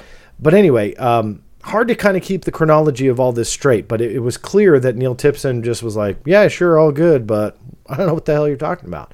Hate to put it that way, but that's exactly how I take that particular email. Here's another one, September 11. So fast forward a little bit. Greetings, Neil. A couple, couple quick items for you. Front office is aware that you are now part of this endeavor and they are happy with the decision. We will plan on meeting redacted next week. How does this Wednesday look for an hour discussion? Lastly, Redacted is a friend of the program. I believe you may be speaking with him tomorrow. He is a good man. Just thought you should know. I knew that phrasing friend of the program would be used. I mentioned that in a in a video and I had a feeling that that was going to be phraseology that would come up in this and sure enough there it is. Thanks Lou. I'm around next week but then gone of the week of the 25th on for a specific date time just work with redacted. I'm not allowed to muck around with my calendar but i am in the building all day the 20th yep have a discussion with elizondo or excuse me with redacted tomorrow. Thanks neil. So you know just kind of administrative stuff. September 25, greetings, Neil. Per SecDef's front office guidance to you and me, I took the liberty of drafting a memo at the unclassified level that helps you better assume the new responsibilities for ATIP at your convenience, please review. It's very short on purpose. And let me know if you want me to put more meat on it. Brennan, same with you, please. No pride in authorship. Just want to make sure we answer the mail for the front office. Standing by Lou. Here's Neil Tipton getting spun back up. We'll read and get thoughts back today or tomorrow. Ed Fort Meade, half of the day today. I've had FOIA requests for this. You guys may recognize this. This was published in leaked form. It was a little cloak and daggerish. Um, it was kind of like this odd angle and, you know, just kind of zoned in on that one particular area in a popular mechanics article authored by Tim McMillan. I filed requests. Um, once I kind of pieced together Neil Tipton, I forget the date of it, uh, but it's irrelevant. But anyway, I've had it for a couple years now trying to track down this email. You guys might find it interesting how this all plays out because it is not playing out easy. Uh, and um, until I've got more, I'm not trying to tease you. All I'm saying is this is much more problematic than it should be. So here we have the emails listed in the IG complaint, but the DoD is having a little trouble finding this material. But again, that's not a tease. I don't know more than that, other than this request is taking much, much longer than it should. I have open appeals in some, and we'll see how that plays out. Going back to the complaint, finishing it up here. 3 October 2017, after nearly a decade of working with the ATIP portfolio, I decided, decided to resign my position within the Pentagon and submit my resignation letter. I deliberately addressed my resignation letter to the Secretary himself, knowing my senior supervisor, Mr. Garry Reid, would not be able to hide it from him. The remaining portion of this document relates to negative actions taken against me to discredit, obfuscate, and misconstrue the truth, resulting in attacks on my credibility and my government responsibilities, in which were a matter of public record. This was that undated resignation letter that was submitted. I won't read it all to you, but this is has been readily available for some time. That was Luis Elizondo's um, resignation letter. And here's the portion of the complaint. So now we've gone through the whole timeline.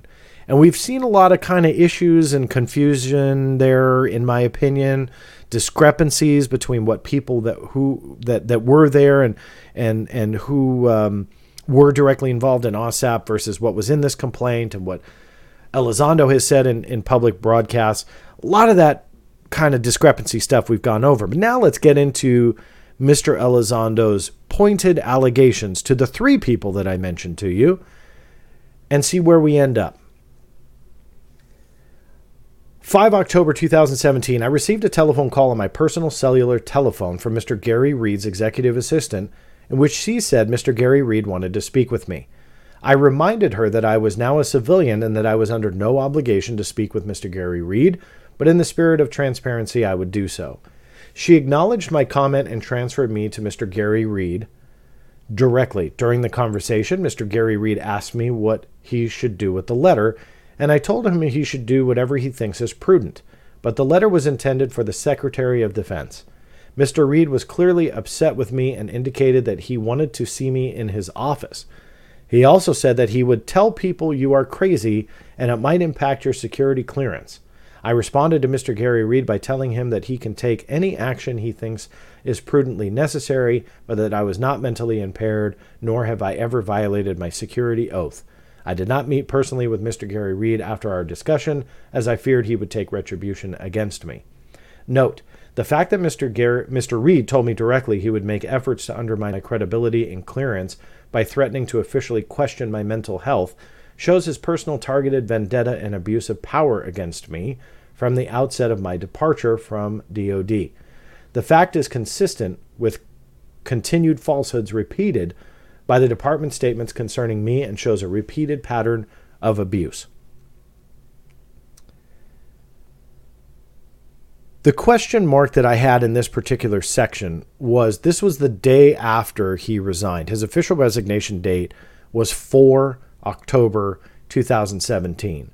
According to Luis Elizondo, Mr. Garry Reid, within 24 hours, was already calling him saying, I'm going to make you look crazy. I'm going to make you look like a fool. I'm going to make you this. I'm going to make you that.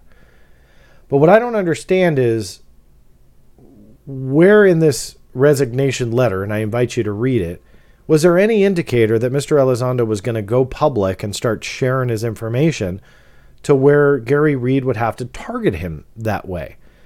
I, I personally, I, I can't really find the connection of, of what he's saying. Is Garry Reid just going to make the guy look crazy internally so that way, if on the off chance Mr. Elizondo is trying to get some other government contractor position. He'll lose his clearance and can't get it. I don't know. I interviewed Mr. Elizondo in January of 2021. Did then did you know? Did he tell you about To the Stars before you? Resigned? I think it was Jim Semivan who who I who actually said, "Hey, why don't you consider jumping on board with us?" If I remember now, don't hold me to it, but I mean we're going back three years now. Sure. I'm pretty certain it was Jim who who actually was the one to offer me a, a position. Uh, Pre resignation or, or post, just for chronological? No, post. Post. Post. No, gotcha. Post. I got you. So you. Yeah, because I think they knew that I was going to wind up working at. You know, I got to be careful. I, I, I, don't want to put a plug in for. I was going to wind up working, you know, at a, at a probably at a supermarket, uh, just to uh, just to pay my bills afterwards. Because you know, even though I had left the department, I, I'm not the age of retirement yet. I can't collect my pension. So you know, I, I still I still needed employment. So why are we setting up Garry Reid as this vendetta planning person within 24 hours, saying I'm going to make you look crazy, but make him look crazy to who? The checker at the supermarket he was about to work with? No. So that also doesn't make sense with what he was saying. If you don't know what Luis Elizondo said in relation to joining TTSA and what his original plans were, again, working at a supermarket, you might read that and go, aha, see? So this was the plan all along. Mr. Evil scumbag Garry Reid's going to come along. And when he comes public with TTSA, he's going to make him look crazy. And that's the, the, the origin of this whole story. But that's not the story, at least according to Mr. Elizondo. So to make him look crazy, according to Mr. Elizondo, he was out. He was like, I'm done. I'm, I'm going to go bag groceries and I'm going to support my family in a very, um, again, honorable American way and hold a job, but away from government, away from security clearance. And I'm to work at a supermarket. And yet, there's a different story being crafted here within 24 hours of his resignation letter that Garry Reid set it all up that he was going to make him look crazy. Maybe he was going to. But why? What motivation would he? It just kind of comes out of left field in the story. November 2017, back to the complaint. After several telephone calls from former colleagues, redacted, redacted, redacted, and others within OUSDI warning that Mr. Garry Reid and redacted were coming after me and insinuating I was a fabricator, I decided to obtain private legal counsel to ensure my security clearance would not be in jeopardy. I was informed that Redacted was doing the dirty work for Mr. Garry Reid and they were trying to destroy my reputation at the Pentagon. Knowing that both Garry Reid and Redacted were actively working to hurt my security clearance was and is extremely concerning. On December 17, 2017, both the New York Times and Politico broke the story about the ATIP program. In both these stories, Pentagon spokesperson Dana White validated the existence of the program and my role as lead. Here's what's interesting about that, because that specifically is more so the Politico pro, uh, Politico article. There were no attributable quotes to Dana White. She was mentioned, however, she never had an attributable attributable quote. So why isn't this stuff ever black and white? The one time that we could solve this whole mystery and have an official statement on the record about Luis Elizondo from a Pentagon spokesperson it happens to have two aspects to the story that we can't get away from. Number one, there is no attributable quote. So it's not that I don't trust Brian Bender, but whenever you're putting something on the DoD, in my opinion, we should have some kind of backed up quote or an email. So maybe you could paraphrase it in the article, but if something starts to get challenged like this, we can share that email. It's public record. They're public statements, not off the record. Yet, Mr. Bender, Politico, and no one attached to the story has been able to do that. Second thing that's often forgotten about is Dana White left with a big controversy hanging over her back. She was uh, let out the door with a with a controversy that that she was uh, abusing her staff and having them go pick up her dry cleaning and stuff like that.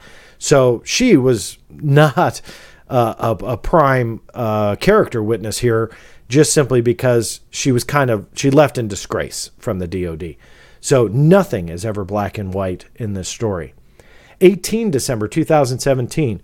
During an interview at CNN headquarters in Washington, D.C., former Undersecretary of Defense for Intelligence and former Director of National Intelligence General James Clapper indicated to me and my spouse that he was very happy we had a UFO program at the Pentagon and was proud that I ran it. No idea. I mean, okay, so away from the fact that that's hearsay, let's talk about James Clapper. Why would he say that? Proud that he ran it. Well, it's just because they had a a backdoor meeting at CNN because they were being interviewed on the same program at different times? Uh, did Clapper know about? Like, there should be some kind of context here, and yet there is none. And you'll see uh, quite a few slides from now, but one of the attachments is a photo back back um, stage on CNN's, uh, you know, back back green rooms or wherever they were of James Clapper and Luis Elizondo posing for a photo. But why? Why was he proud? Like, did he just hear the story and say, yeah, well, I'm glad the aer- aerial threats, we should look into it? Well, that's not surprising at all. So, again, these kind of things are thrown out there that sound really good, but when you start digging in at the context of it, it doesn't necessarily really play out the way that it was intended. February 2018, after the publishing of a New York Times article about ATIP and my role, I received several more telephone calls from former associates who stated that Mr. Reid had launched an investigation against me through the U.S. Air Force Office of Special Investigations in the hopes of finding derogatory information about me and or to substantiate his claim of mental instability. I was also notified that my DoD computer systems were confiscated in an attempt to determine if I had taken any information with me in an unauthorized manner. That's not too surprising, given the fact that those videos that he wanted for internal use were now blasted on the New York Times, Politico, and pretty much every news outlet imaginable. So, in Mr. Elizondo's own words, he, who is attached to the internal process to get them reviewed for what he calls a internal database, why wouldn't you investigate that if these things all of a sudden ended up smashed all over the media? So to, to, to give this type of context to the story, it now makes sense why AFOSI would investigate. Was it instigated by Garry Reid? I don't know. It's quite possible. Who cares? The reality is that, per Mr. Elizondo's words, those videos were never supposed to be out in the open. He intended them to be used internally. What happened? They get blasted all over the place. So, of course, they're going to take it seriously. It doesn't matter if the biggest scumbag within the DOD is out to get anybody, it does not matter. The context of the story actually shows why they would do the investigation. So, was it instigated by Garry Reid? It's irrelevant. The truth behind it is videos were blasted that should not have been out. March 2018. I was informed by a member of the DODIG that Mr. Garry Reid was under a formal Inspector General investigation for inappropriate relations with Redacted and an additional accusation of possible sexual harassment against one of my former subordinates, Redacted. Later that year, I was interviewed by two representatives from DODIG regarding the conduct of Mr. Garry Reid. I explained that I did not trust Mr. Garry Reid based upon personal observations while employed as a DOD civilian. I also indicated that there was a strong likelihood of Mr. Garry Reid seeking retribution against me for leaving the department in the manner I did, results available within controlled DODIG channels. I was assured by DODIG personnel that this threat was unconscionable. 2019. Under a Freedom of Information Act request by a member of the media, it was revealed that an official U.S. AFOSI investigation was conducted regarding three unclassified videos that were authorized for release. In this investigation, there were no findings of me conducting any kind of unauthorized disclosure. Note, I was contacted on April 21, 2021 by Defense Counterintelligence and Security Agency Special Agent Redacted, advising I was required to submit a new interview for my security clearance, even though it was just ad- adjudicated, approved in January 2021. I engaged with Redacted twice. April 26, 2021, and April 27, 2021, in this new interview. One of the inaccurate allegations redacted stated was that three videos were released inappropriately by me. She was unaware of the previous AFOSI investigation that concluded no wrongdoing on my part related to this specific matter. In my opinion, also untrue.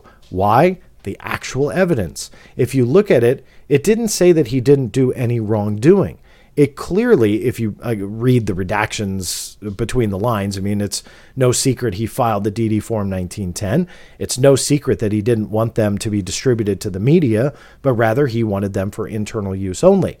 But a reminder the guy who reviewed the information stated he would not have approved the videos for release to the media.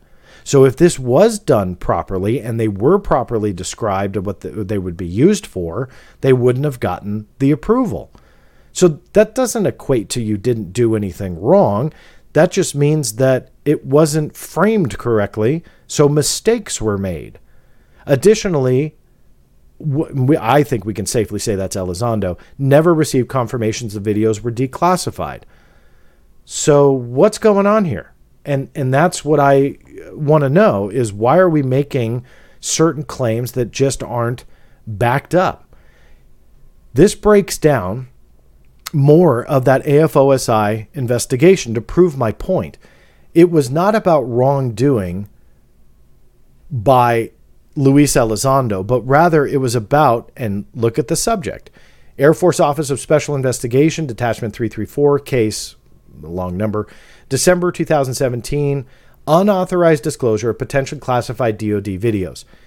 This wasn't an investigation into Elizondo himself, but rather an investigation on whether or not classified videos were currently being disseminated. Sit tight because I think you'll see the differentiation between this investigation and another one which clearly upset Elizondo, but I think, in my personal opinion, is actually warranted and makes sense.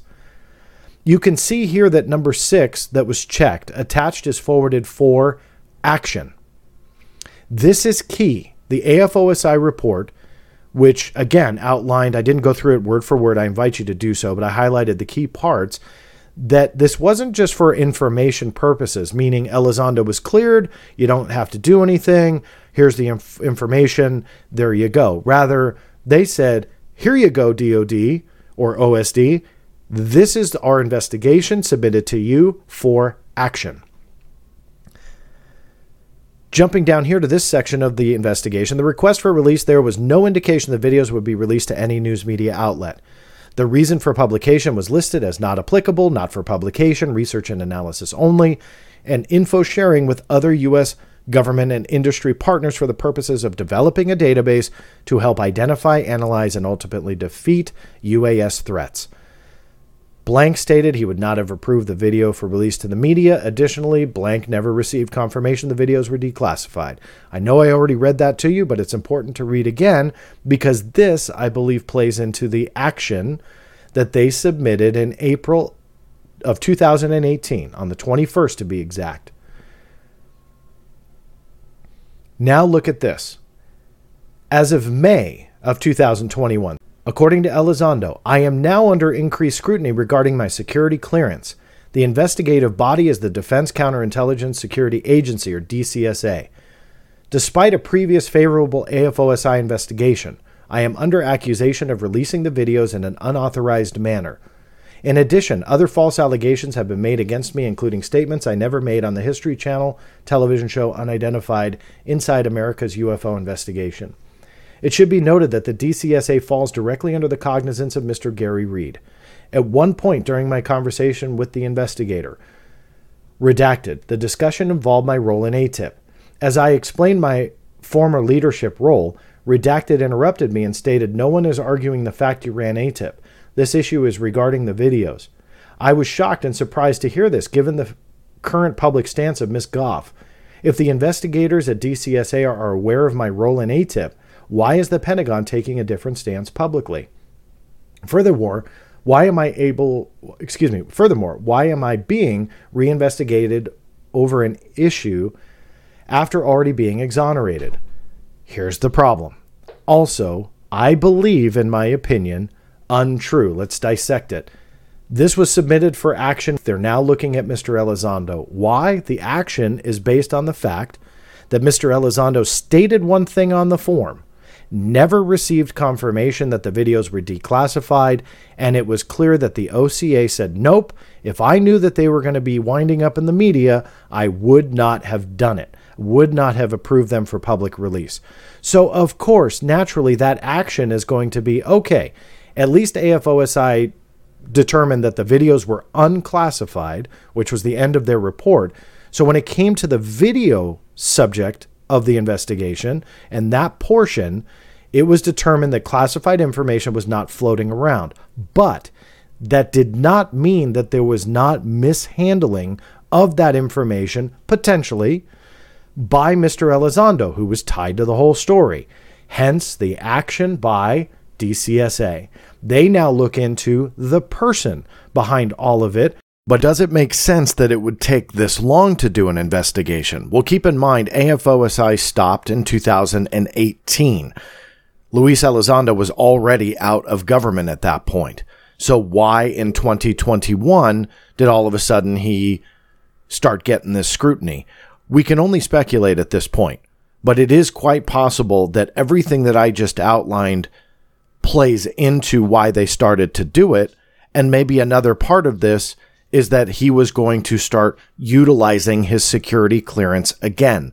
So DCSA decides, based on this previous report investigation by AFOSI, there was no need to do it in 2018 because Luis Elizondo was still with TTSA, didn't need a security clearance.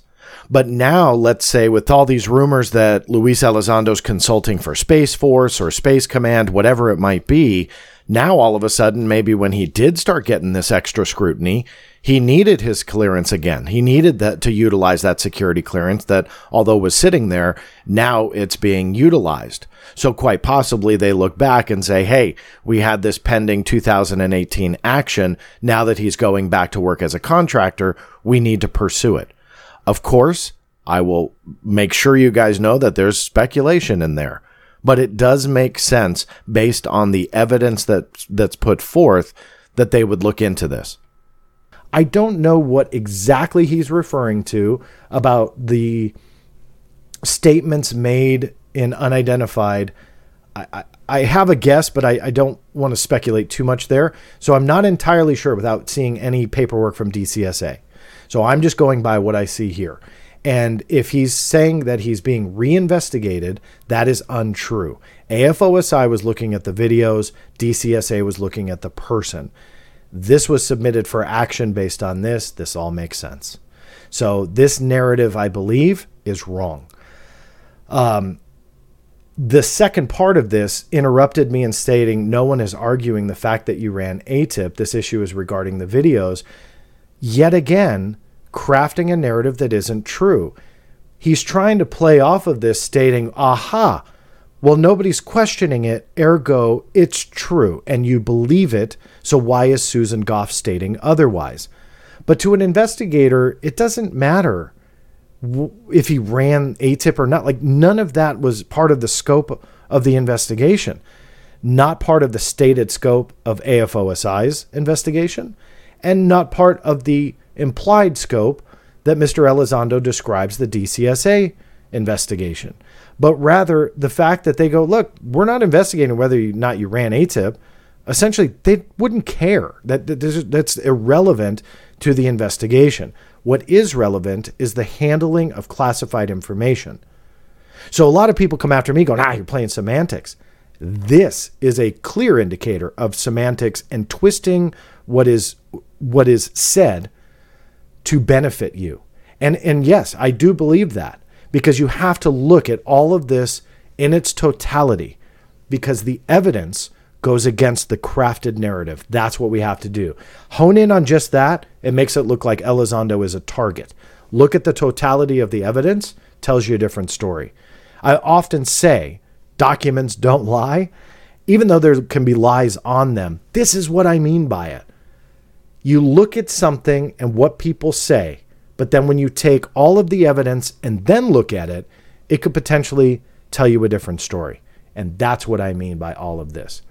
Let me give you Mr. Elizondo's own words here in, a, in, an, in an important part of my interview with him, and I'll let you determine on whether or not any of this is truly how you feel it played out.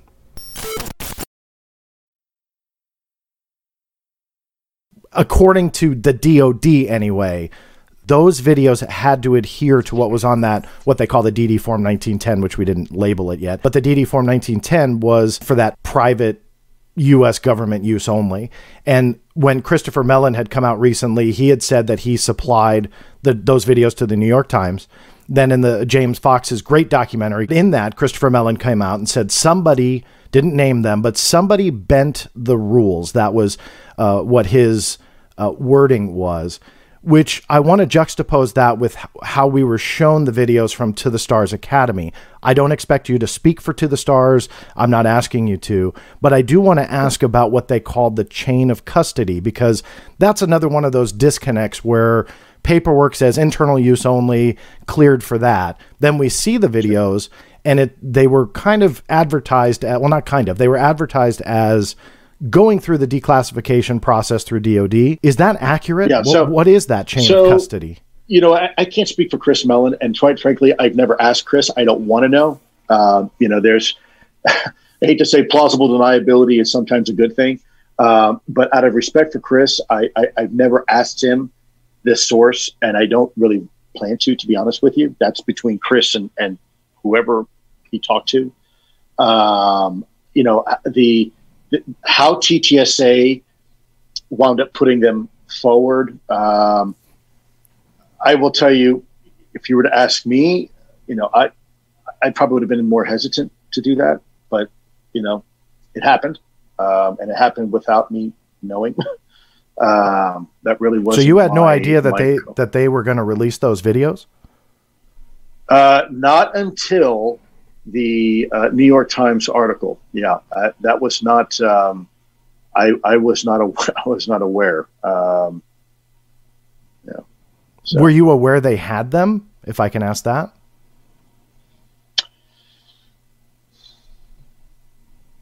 No, actually. Um, let me think.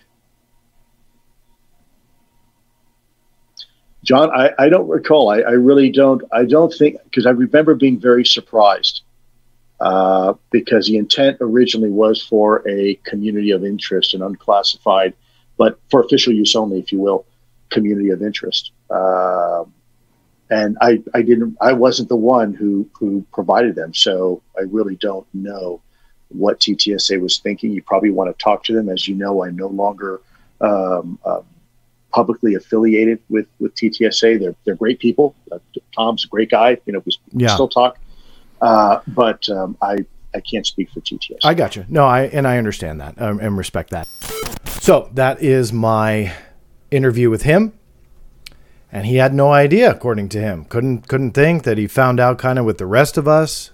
Remember, he's the one that filed the paperwork internally, and he doesn't know who Christopher Mellon's source is. So let's operate off the assumption that that is correct, and that he had no idea, and he didn't even want to want to ask Chris for plausible deniability reasons.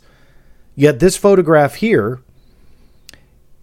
came from what is kind of known in this conversation as the Chris Mellon leak. And I don't like leaks. But it's important here because number one, it's not classified and we know exactly what it is now. Uh, and I'll show you Chris Mellon's own words. But on top of that, it gives a very important piece of the puzzle that goes against the context and claim made in the IG complaint that I've been reading you guys, and also the clip that I just showed you of what Mr. Elizondo told to me. These were DVDs or CDs, I think DVDs, of the videos. There's four. I know there's three videos, a lot of question marks there. Um, I would actually venture to guess that the DD Form 1910 is potentially on the fourth disc. Why would they spread them over four discs and not just put them on one? is likely. This is a guess and a little speculation, but I think that it's it's um, um, potentially an educated guess that each medium, each file could potentially be classified different. So you're not going to put an unclassified, a secret, and a top secret file generally on the same disk when being released out into the public. This is, this potentially they burned one at a time, ensuring that each particular media on each particular disk was unclassified. Okay, um, the fourth, so one, two, three would be the videos. Four potentially is that paperwork to go along with it that they said in the very beginning was that chain of custody that no one was able to show. So then that chain of custody turned into the DD Form 1910 as talked about on Coast to Coast. Then that turned into wait, I never wanted this to be out in the open, and I have no idea how it got out in the open.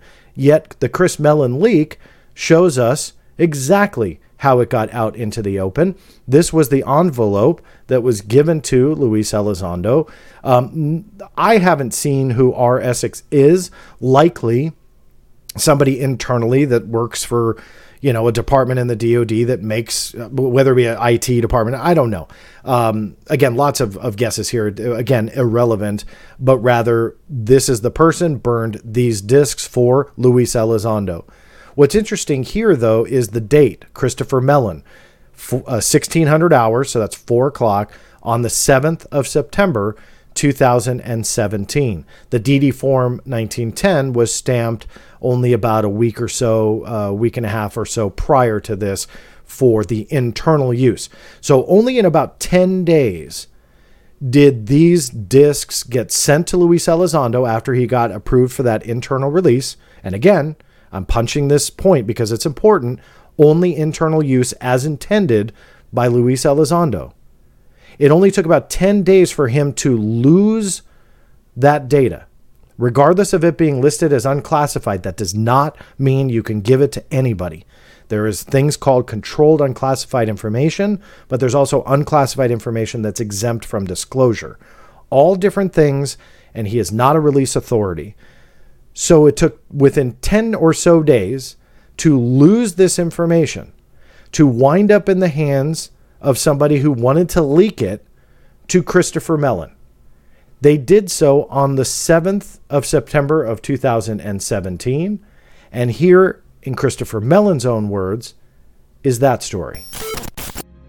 I knew this was breaking news for the front page of the New York Times. Former Deputy Assistant Secretary of Defense for Intelligence, Christopher Mellon, managed to obtain the tapes from the Pentagon and chose the New York Times to break the story. I received the videos, the now famous videos in the Pentagon parking lot from a Defense Department official. I still have the originals in the packaging. This is a case where somebody bent the rules a little bit and they did so uh, for the larger good and we're absolutely all better off because of it. Credit to James Fox and his excellent documentary, The Phenomenon, for that clip. Uh, obviously, all copyrights given to him. Uh, but I wanted to show that clip because clearly rules were bent. This came out from a Department of Defense official. He still has the wrapping. So clearly, what we are looking at is the the UFO videos that he took a picture of and put it on his web server. I didn't tell this part of the story, but in short, that leak was not necessarily a hack or anything bad. Uh, Mr. Mellon had put all of this data on his web server and it was uh, at this um, uh, public web server that somebody stumbled on it. I believe they refer to him as Twitter user J, still around, I believe, in, in, in kind of UFO Twitter, uh, but stumbled upon it, released it, kind of the rest was history. So now we kind of put all this together. Do we really believe that Mr. Elizondo had zero idea? And again, if we do, which is fine, I'm not here to say the man is lying, but if we do, then that means within 10 days, he was careless with the information. It got out into the open. Rules were bent, which ended up in Christopher Mellon's hands. He later admitted in that documentary that he was the source for the New York Times. So it went to the media, and boom, media frenzy ensued. Why wouldn't you look into that? Why would Mr. Elizondo challenge that? If he didn't know, then he lost the material that that envelope had his name on it. It was delivered to him. So he lost it. If we believe him to his word, and that's fine, then he lost it and was careless with the information. AFOSI says, look, we determined the videos are unclassified, but the way they got out is kind of suspect. So we're going to pass this back for action. DOD looks at it, says, yep, let's start questioning Mr. Elizondo and the potential, the possibility of the mishandling of information. None of that sticks out to me as a targeted effort. I don't care if Garry Reid, the scummiest of scumbags of the DOD that we all want to hate, had any role in it. All of that makes sense. The fact that they wouldn't do it would be more concerning than the fact that they did. Here's an extra tidbit of information for you. Remember that day that was passed off? That September 7th, 2017 date? You know what else happened that day? This document, also part of the leak, was the interview, the interview of Alex Dietrich. And this was done at the Sky Dome Restaurant, Doubletree Hotel, Arlington, Virginia. Um, I believe, and this is just speculation, this spelling error we should look at. There is somebody involved in this conversation, God bless him, who pretty much misspells a lot of words. Sorry, Mr. Elizondo, but you do that quite often. So, did he type this? Not sure, but that is something to look at because this, if typed by him, if he was there or had any role in this or whatever, this could have been the handoff or part of the handoff, and that uh, that happened on the same day that they were doing this. Also, around this time, you can see Luis Elizondo reached out to Alex Dietrich at the U.S. Naval Academy. Uh, this was August, so just a week prior. Alex Dietrich was sending copies of her logbook. This came out through the FOIA to Luis Elizondo. Why? Likely setting up this meeting here. Again, a lot of that is speculation, but it all kind of makes sense that that's when either the pass off happened and Mr. Elizondo did it. But again, I'll let you guys decide, but evidence sure speaks volumes with those documents. So I want to go back to this slide here and finish up this page before we got uh, into a little bit of a sidebar there. This is back to 2019. Several internet bloggers were notified by the new public affairs officer, Mr. Sherwood, that I had no duties regarding AATIP and that AATIP did not involve the study of UAPs. As a result, the bloggers began to disseminate reporting accusing me of being a fabricator. At this point, I initiated a telephone call with Mr. Sherwood directly, directly in which he indicated that he was not happy with the way this was being handled internally within the department, and that he was aware I ran AATIP, but forces within the building were telling him not to admit it. He also indicated that he is trying to write a new statement because the Navy substantiated my claims of working with AATIP and, redacted, had called him personally to express his disappointment about the false claims by the department. Without 2020, without any resolution, a new public affairs office was assigned to respond to media inquiries regarding AATIP. Miss Susan Gough. Miss Gough is also a U.S. Army reservist in psychological operations. During Miss Gough's tenure, the, the public affairs officer statements became increasingly inaccurate and continued to change on a daily basis. As a result of the blatantly inaccurate and repeated false statements by Miss Gough, I wrote an email directly to her on June 3, 2020, where I addressed the specific issues and provided ample sources in which she could verify my position. Despite several attempts to correct the record, Ms. Gough never responded to my email, refused to address the issue, and has continuously provided false statements to the press, even as recently as this week. 2020. Well, let me stop there. So let me go back before I get too far ahead. Several internet bloggers were notified by the new public affairs officer, Mr. Sherwood. That paragraph there in 2019, fast forward in it, where he says that he was, uh, quote, not happy with the way this was being handled internally within the department. Here's the problem with that I heard that story before. So basically, you know, he had PAOs have like a stack of previously approved co- statements. Yeah. They look through their stack, they have no comment that's been crafted, so they got to go out and reach out to the right people to get the right information to craft a statement. He was talking to me how he was wi- communicating with OUSDI, OUSDI, back and forth, trying to craft something, and I got semi frustrated, and I think he got semi frustrated because I was just like, come on, man. Like, what is going on over there? Like, this should be a slam dunk question. He did or he didn't. Yeah. And he sighed. I'll never forget this. He sighed and said, you know what? I'm not really happy with the way they're handling this story.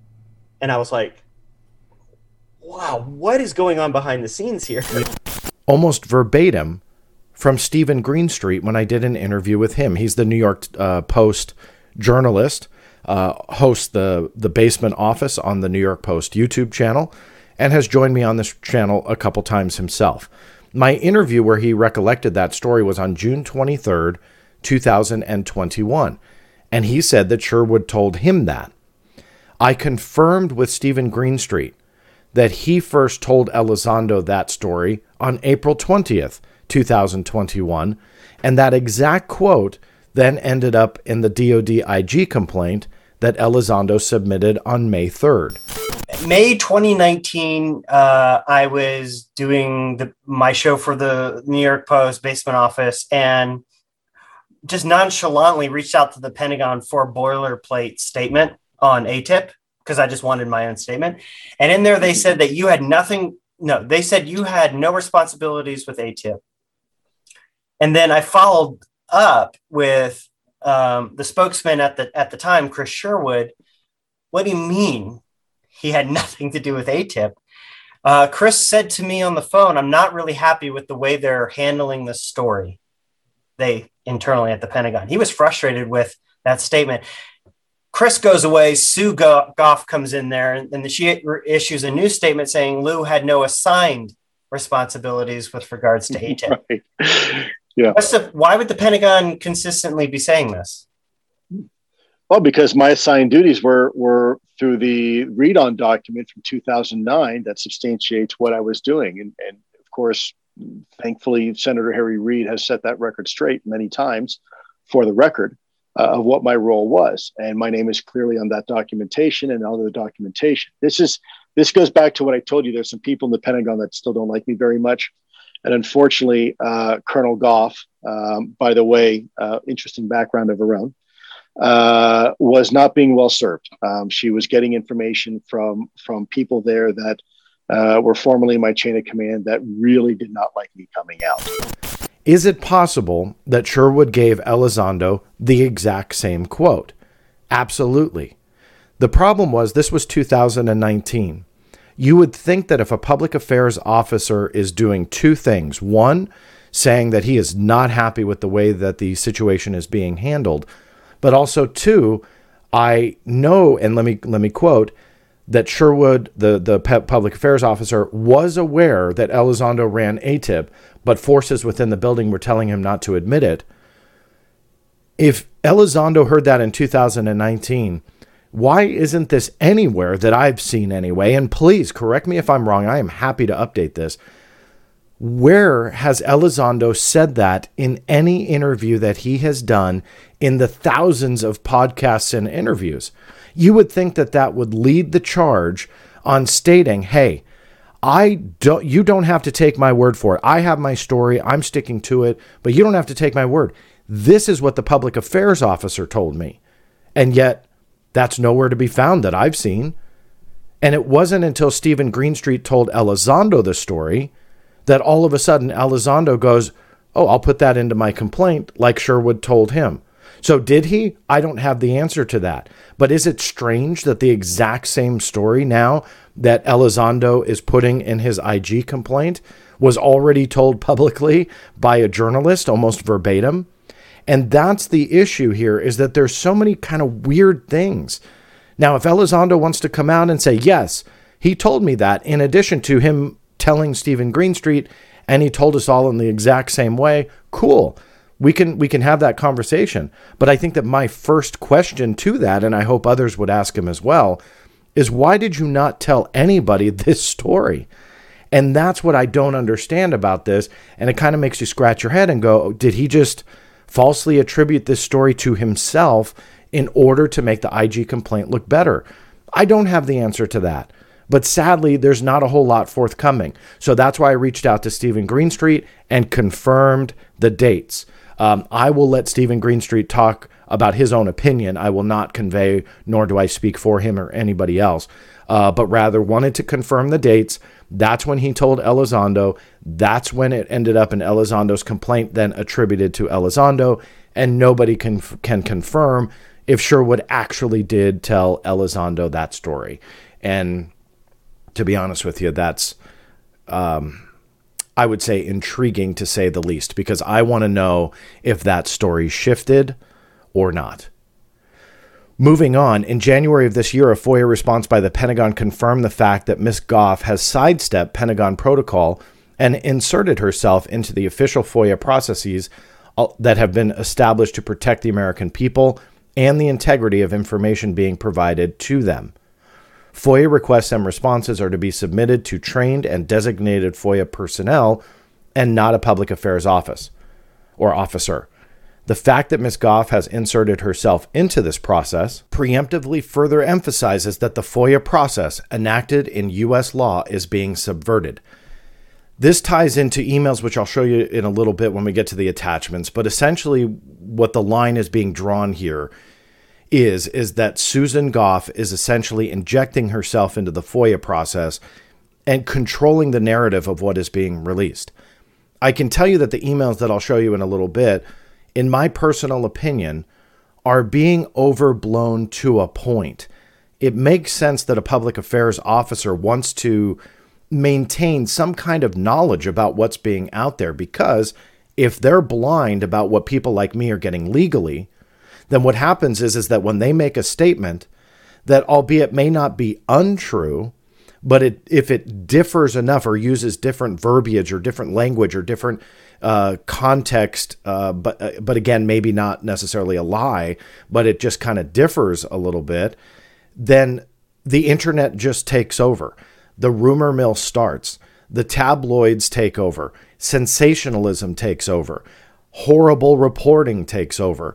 And so I think that to a point, that's understandable. And and as I go through this in this presentation, I can see the negative feedback.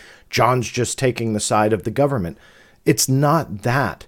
But we have to understand the process. We have to re- remove ourselves from the interest and passion that we have in this, myself included, and look at it from the outside in and go, okay, should the public affairs people be in the know about what is being released so they can properly address certain questions and make sure that there is some uniformity there? My answer would be yes. Some may say John's defending Susan Gough or Garry Reid or whomever. No, it's not about the person or the people. I'm not defending that, but rather I'm defending the situation, defending their job and what they do or what they're supposed to do, and defending the evidence that we have. That, in a lot of cases, and in even most cases, actually differs from these paraphrased versions of the story. A lot of people took this complaint and said Garry Reid, bad. Susan Gough, bad. Neill Tipton, bad. So they're bad. Lou Elizondo, good. Telling the truth. This proves it. Not really. Because again, when you look at it from the outside in, look at what should be done, look at what's logical, what, look at what's common sense, and over all else, look at the evidence. It's it's sometimes a different story. Not in every case, but sometimes, and in, in this particular uh, document, I'm sorry, there are a lot of cases where when you look at the evidence and you look at other context and testimony, it contradicts. So I want to make that point and I want to make it strongly because I can see the feedback, the negative, the haters coming out saying John's just defending the government. Um, and that's not true because this is not about the people. This isn't about Lou Elizondo as a person, Susan Gough as a person, or Garry Reid as a person, even though he could be a really bad dude. It's not about that in this conversation, but rather it's not what you believe, it's what you can prove. And in this matter and beyond in this complaint, you have to match up the evidence. And in this case, and again beyond, it just isn't there. And we have to make that point. Let's move on. May 2021, I was recently informed by a member of the media who is conducting a formal Freedom of Information Act request that upon clarifying my roles in AATIP, DoD Public Affairs Office Ms. Gough indicated in writing that all my records have been destroyed due to lack of historical significance and could not be reproduced. I was informed that DoD took this action in 2019, despite portions of my work involving legal discovery and evidence as it relates to the upcoming military commission's trial, Guantanamo Bay, in essence, destroying evidence. If this is true and my records were indeed destroyed, I'm unclear how Ms. Gough can man- maintain I had no assigned duties when in fact no records exist. I remain duly concerned that this statement is not only false, but maliciously deceitful and intended to mislead the American people. As of today, the Pentagon Public Affairs Officer, Ms. Gough, continues to assert to the media that I had no involvement in a Pentagon program. Fortunately, the original AATIP sponsor has provided official documentation contradicting this obvious attempt to deceive the public.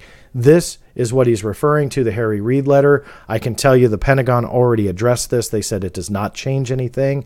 You couple that with, again, Harry Reid's interviews. He was never briefed on AAWSAP or AATIP.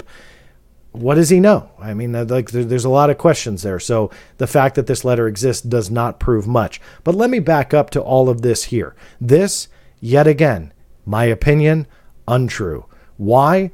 Because I am the guy that actually broke this story. So I've got a personal connection to this paragraph here. I researched it for months. There was absolutely no involvement by Susan Gough. None. I never reported that. I tried to get her to comment on it, but none of this is true as attributed to Susan Gough. In addition, the story was not about all of his files. The story was about his emails. There's a huge difference. Now, even though I truly believe the DoD messed up, and I truly believe that's a huge story, and I truly believe it's important, the problem here is this is completely misconstrued, not only putting an accusation on the wrong person, but on top of that, embellishing the story to make it seem like every file that Luis Elizondo ever made is gone including all the ones in Guantanamo Bay or, or, or regarding Guantanamo Bay. None of that was ever reported. None of that was ever claimed. None of that ever was ever told to me. And Susan Gough did not play a role in it. In fact, here is the breakdown of it.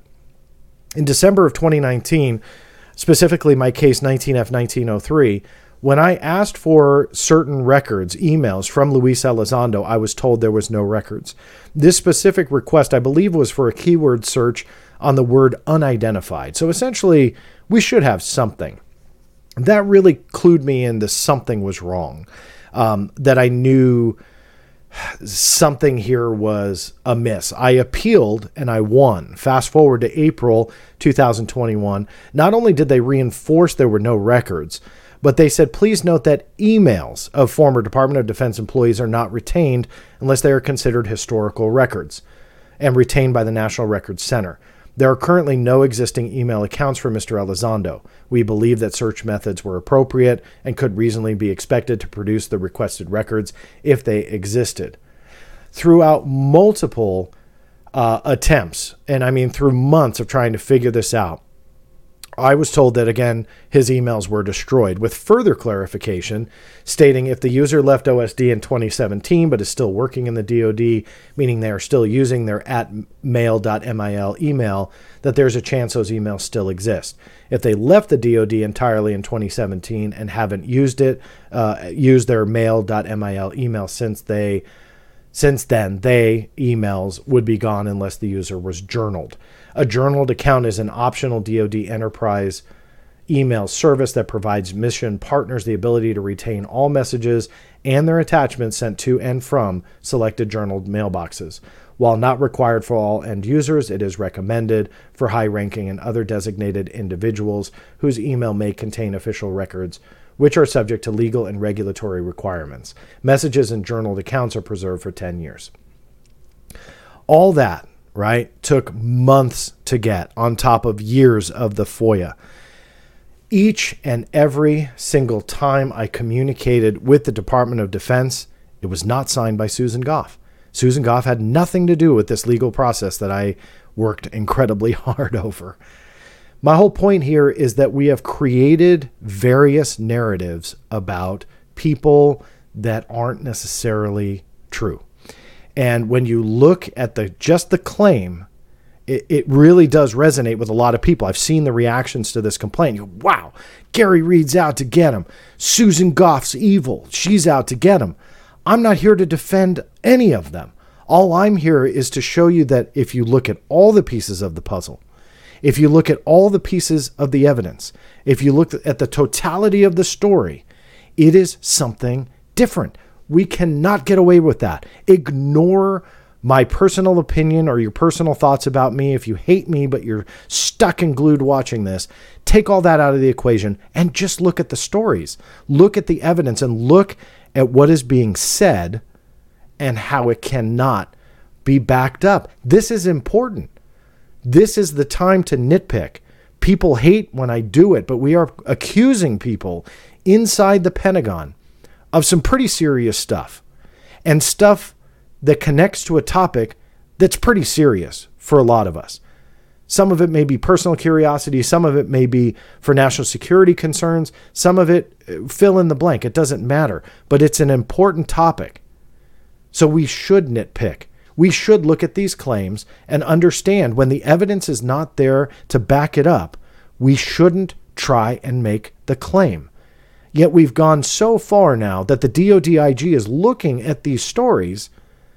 What are they going to do? What are they going to think? And that's why I'm always concerned when people are putting so much into the fact that Mr. Elizondo is claiming his complaint did something when we don't even know if the DODIG took any of this seriously. Maybe they did, but the evidence just really isn't strong to support the strongest accusations in the complaint. Moving on, please note additional information substantiating the above can be provided. It is my sincere concern that I'm being unfairly targeted along with other others formerly associated with AATIP for retribution and may even fall under whistleblower protection. There exists a severe conflict of interest and I am being persecuted by having my reputation and credibility constantly challenged and attacked by elements within the Pentagon. The result has impacted me professionally, financially, and personally. Furthermore, the hardship endured by my family has cost us unimaginable pain and suffering. As a final thought, the U.S. government is enjoined and must remain committed to serving the interest of the public. This includes being truthful and transparent in all interfaces. I am certain it would be a surprise to many that Ms. Gough has already publicly stated her position regarding this interface. Equally fallacious in today's world of instant, worldwide communication is the notion that you can separate military psychological activities from public affairs and public diplomacy. Page 36 The Evolution of Strategic Influence by Lieutenant Colonel Susan L. Gough, U.S. Army. I sincerely hope that my government does not believe that psychological manipulation of the public is in the best interest of our government and our country. Yes, that's a real quote from uh, a paper that Susan Gough wrote, uh, wrote and something that you can find on the Black Vault as well. I'll put all those links and, and stuff in the in the show notes, so you'll have all sorts of stuff to read. But that is that is real. That that's something she said.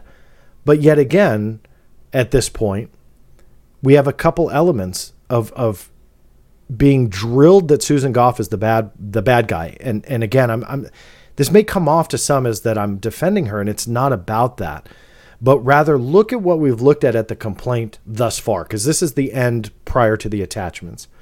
That Susan Gough is named, but not Christopher Sherwood. Sherwood was the one, the one that made that original shot across the bow comment. Susan Gough essentially softened it.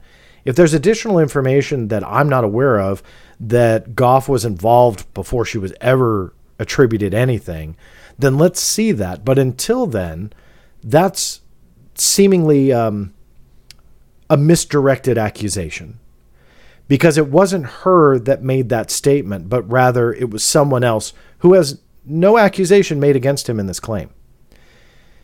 What is made uh, here is that, again, Susan Gough was the one that made it. But then when you start looking at more of the information, it seems like she has worked to support that but it's still the word of the DoD, not Susan Gough. So why is she targeted here when then there's another part of what's thrown her direction as completely fabricated accusations that ties into my story? So again, that, that's why I get a little bit um, passionate about this section of it because again, it's not about defending anybody but my own reporting that he's utilizing to craft a narrative that isn't right. It's not it's not real. It's not anything anybody ever said. And and it was being put on somebody who didn't even play a role in the story. So it is so frustrating to see that because again when you look at it on the surface, it's believable. Look at the evidence, it is a completely different story. Going through some of the attachments here, and there's quite a few of them, but we can go through these. This uh, was the Harry Reid letter, uh, which were quite a few pages. I'm just going to kind of flip through here. I've done a whole video breakdown, uh, but this obviously was Harry Reid's letter that you can read in full. That was one of the attachments. Also attached were Luis Elizondo's uh, performance evaluations. So you'll see here that uh, again, I invite you to read the the documents in full. I'm not going to go over every single line because we're already quite a bit into this. Um, but what I think really sticks out is there's no mention of AATIP. There's no mention of anything that he was doing as that parallel portfolio. What is in here were his duties that in multiple times in the complaint were essentially uh, alluded to by him stating that the supervisors who learned about his parallel portfolio or the AATIP effort was just don't let it affect your normal job. So, in other words, this does support that this was just a side effort. That doesn't negate the result if there were any. The problem is is that completely goes against what we were told for years. And it completely reinforces the people like me that had every right to question the story. In the end, it looks like it was a legitimate question to ask. I want to note because I'm I'm not trying to to to just skip this. He was getting excellent reviews, and I want to point that out because I'm not I'm not skipping over this to try and hide that, uh, but rather there's just a lot of information to cover. Um, so read it, but but I, I, want to point out he was getting excellent reviews. There was nothing that was bad or said uh, against him uh, in these reviews. So you'll be able to go through all of this. Uh, also in there were the DD Form 1910s, which we've already gone over. Also those emails that were back and forth. In my opinion, the emails do not support the claims that were made in the complaint. I invite you also to read them more in depth. There was never any talk about a unlimited distribution to the general public. So all of that is a complete contradiction to the evidence. Lots of different emails here. I do have a video breakdown of these from a couple years ago when I first got them. The New York Times article was repeated in full. Politico's first article in December of 2017 repeated in full. So we'll just obviously thumb through those. This is that Luis Elizondo, James Clapper, obviously backstage in a green room or something like that at CNN.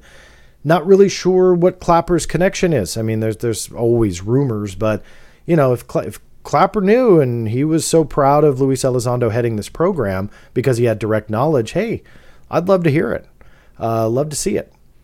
The AFOSI investigation, we already went over that, but that was attached to to this. Oddly, a off the record and confidential email from Tim McMillan. Uh, it was chopped off in what was posted online, uh, but you can see here it was a essentially Tim was working on a story about their esteemed backgrounds. So obviously, this was going to be a very favorable piece on whatever he was uh, working, uh, you know, working towards. Um, another thing here was the email uh, that he wrote on June 3rd, 2020 to Susan Gough.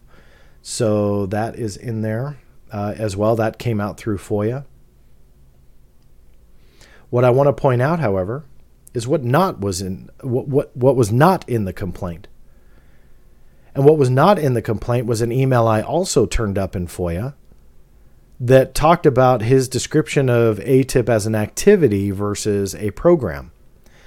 My question mark is why wouldn't you include all the evidence unless you didn't want to negate what you were doing? When the first FOIA release went out, it was posted by Alejandro Rojas. This was not included. Now, I did verify, um, but I will let all of you ask Alejandro. I verified that what Alejandro posted was the totality of what he got. So I believe that he requested this specific email. I'll go back uh, to this slide. So this one came out through FOIA and then later republished here. Uh, so I think he specifically requested that one, likely because maybe Mr. Elizondo told him. Um, but what Mr. Elizondo didn't tell the IG, didn't tell uh, Alejandro Rojas or anybody else, was this second email that was sent in 2019, essentially giving a different perception of what AATIP really was just an activity versus a program that was widely reported in 2017, 2018, and 2019. But clearly, here it was something different. These were the emails that were around. This was uh, obviously um, uh, highlighted in the complaint, uh, but I believe that it was highlighted online, and Mr. Elizondo took that. This was showing that Susan Gough. Let me see here. This was this was essentially showing that Susan Gough was going to be in the loop on any FOIA requests and FOIA releases. Uh, generally speaking, we let the normal FOIA process work as it is supposed to, but we have been requesting the FOIA offices coordinate with us on UAP focused FOIA responses before they hit reply so that new terms, language, language, etc. aren't introduced that complicate the overall messaging. Um, at the top here is where the Susan Gough mention is Megan is correct from a public affairs perspective. All media inquiries on a UAP go to public affairs Susan Gough. I think that there was a bigger case made. I think that there was a, a bigger deal made about this than should have been. I know that this kind of reads that Susan Gough is like the ringleader and she's watching every FOIA that goes out. My guess is she's likely in the loop of the FOIA that goes out. But I've seen no evidence that she has been directly involved in being a release authority. The FOIA offices have their own internal release authorities on who reviews documents and and and essentially decides what is released to the general public. That is not a spokesperson's job. And so for them to make that accusation against Susan Gough, again, if there's evidence, I'd love to see it. Uh, this, however, just doesn't prove that to me. I, I mean, I, I, I, I, don't see it, and I think that it makes sense that they would want to see what goes out in the language of FOIA letters, just to ensure that nothing is being said that shouldn't, that would make someone like me, make someone like the Daily Mail, the New York Post, whomever's writing a story, misconstrue something and create a narrative that isn't true. Because God knows we've got enough of that going on. Uh, here's some more emails that were used to kind of uh, essentially prove that that there was a lot of um, shenanigans going on on the release of information. Uh, this was written by Susan Gough. One other thing you need to do is reach out to the Air Force's FOIA office. We need to keep a very, very close eye on FOIA requests for release of UAP videos to ensure consistency of what does or doesn't get released. Generally, so far, at least with Navy vids, we're not releasing them this totally makes sense as well. I mean, we're we're not. It, it for me, this doesn't read that they're circumventing themselves. Uh, they're circumventing the FOIA process and injecting themselves into the review, but rather they want to make sure that whatever does come out, they're aware of it. So let's say they put out a statement and go, "Well, this is classified. We're not going to talk about it," or "It's not being released," or "It is being released," but then another office says, "Wait a minute, we haven't made that decision." all that makes sense that there's going to be a coordinated effort because look what happens. A story comes out, it goes viral quick when it, it's about UAP. So you have to be able to um, look at those those occurrences, those events that are happening through the legal channels, stay on top of it because if you're speaking for the agency, you're not going to do it blind. You're going to have to be informed about what the FOIA is releasing.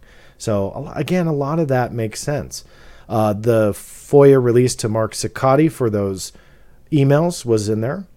The Harry Reid letter was also attached.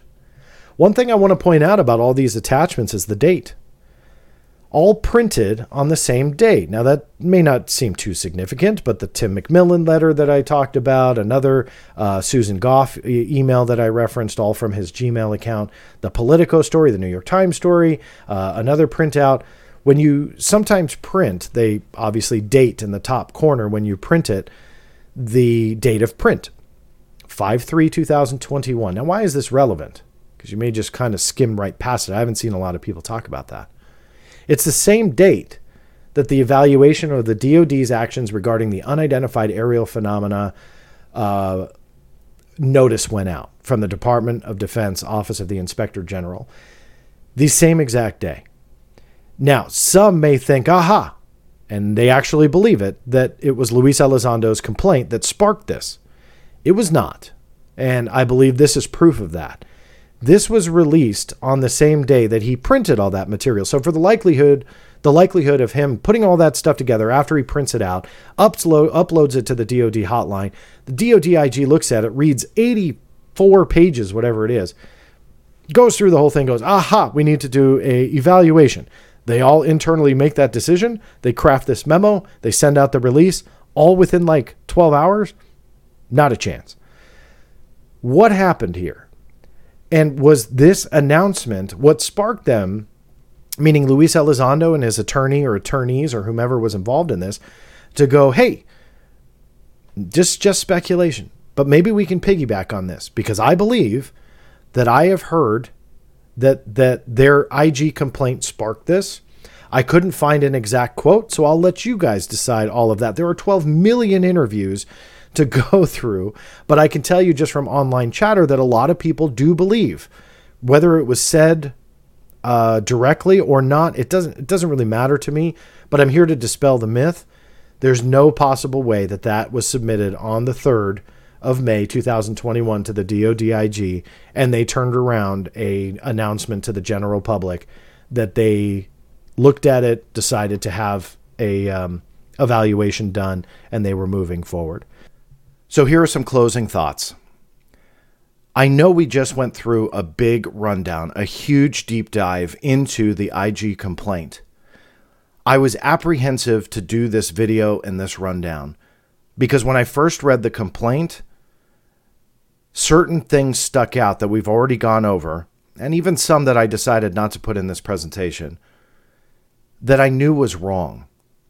Now, whether that's human error, whether that's malicious, whether that's just a misunderstanding, or maybe we just don't have all of the story, it to me doesn't matter. I was apprehensive to do this because I just didn't want yet another video to have a seemingly attack against Mr. Luis Elizondo. I said recently in a radio show that I did that I really liked the man and like the man. I have no problem with him. From from a personal standpoint, I felt we get along. I felt that we talked similar language.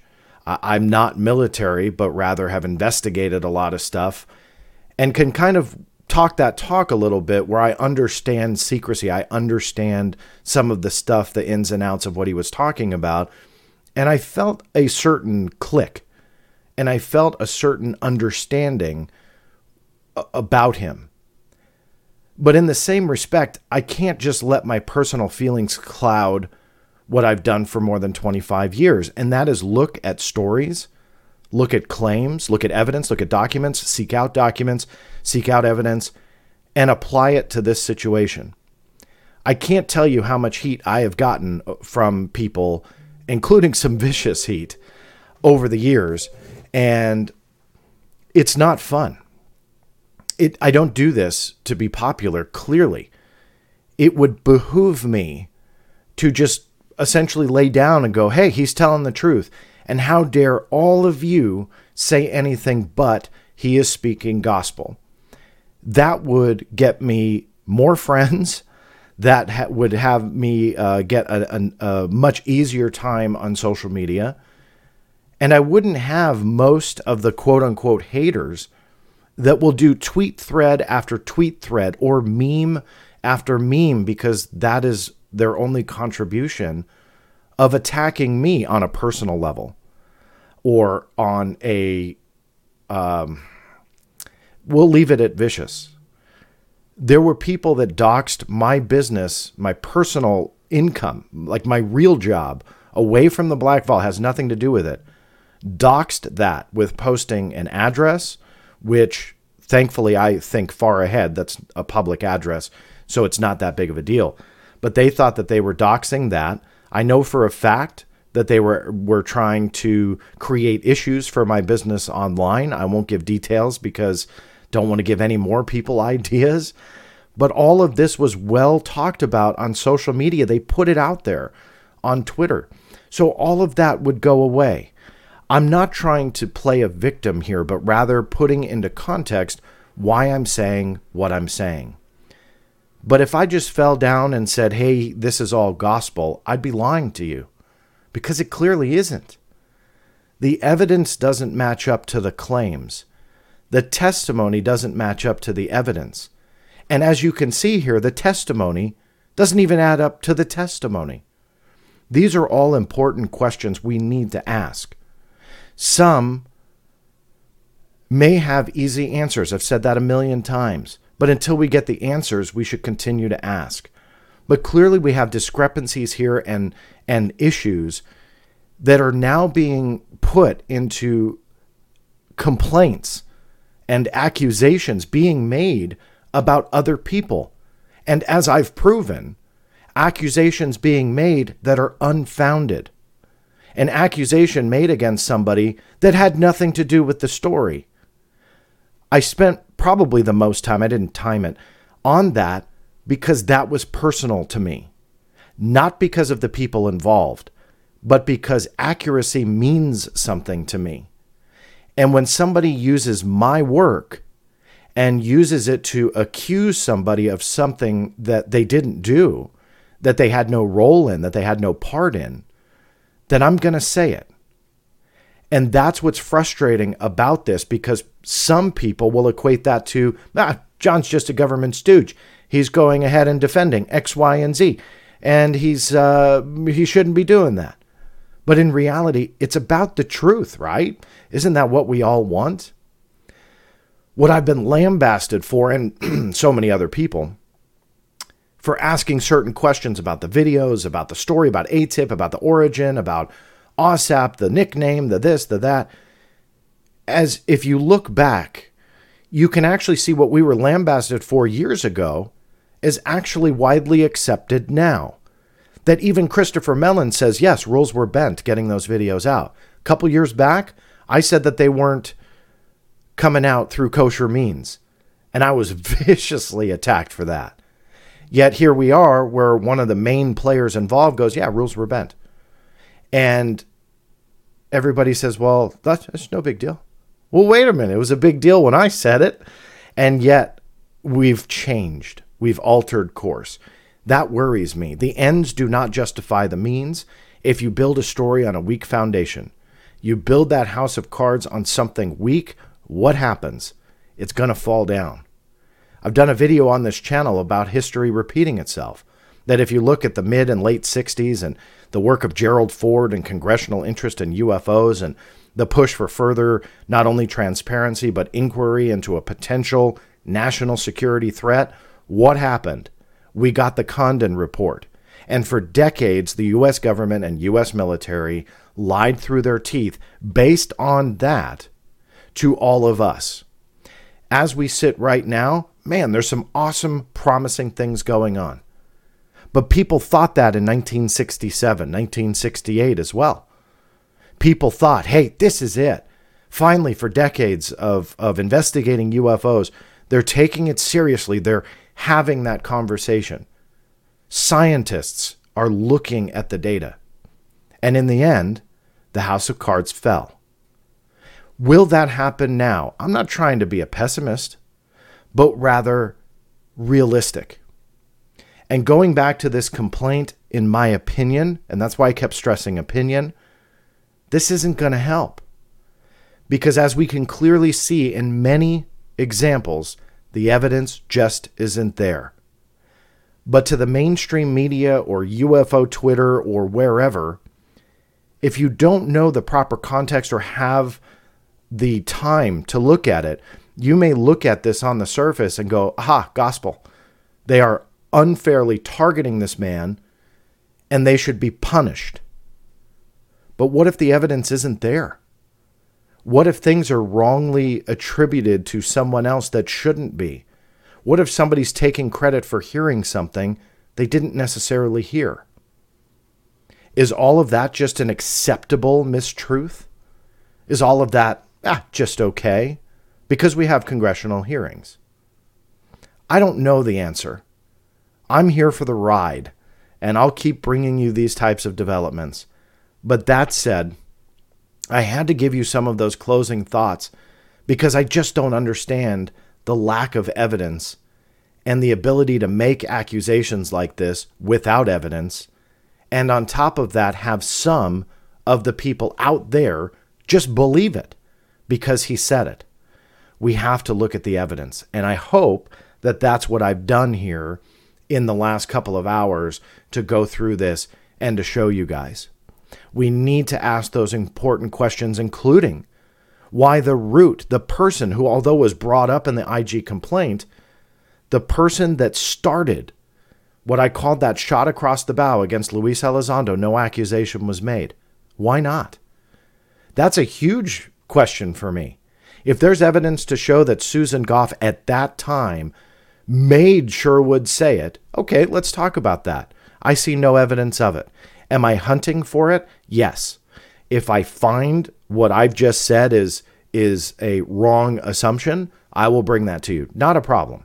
But as of right now, there is nothing to support it. Sherwood was the guy that led the charge by name against Luis Elizondo, and he's nowhere to be found as in the list of the accused.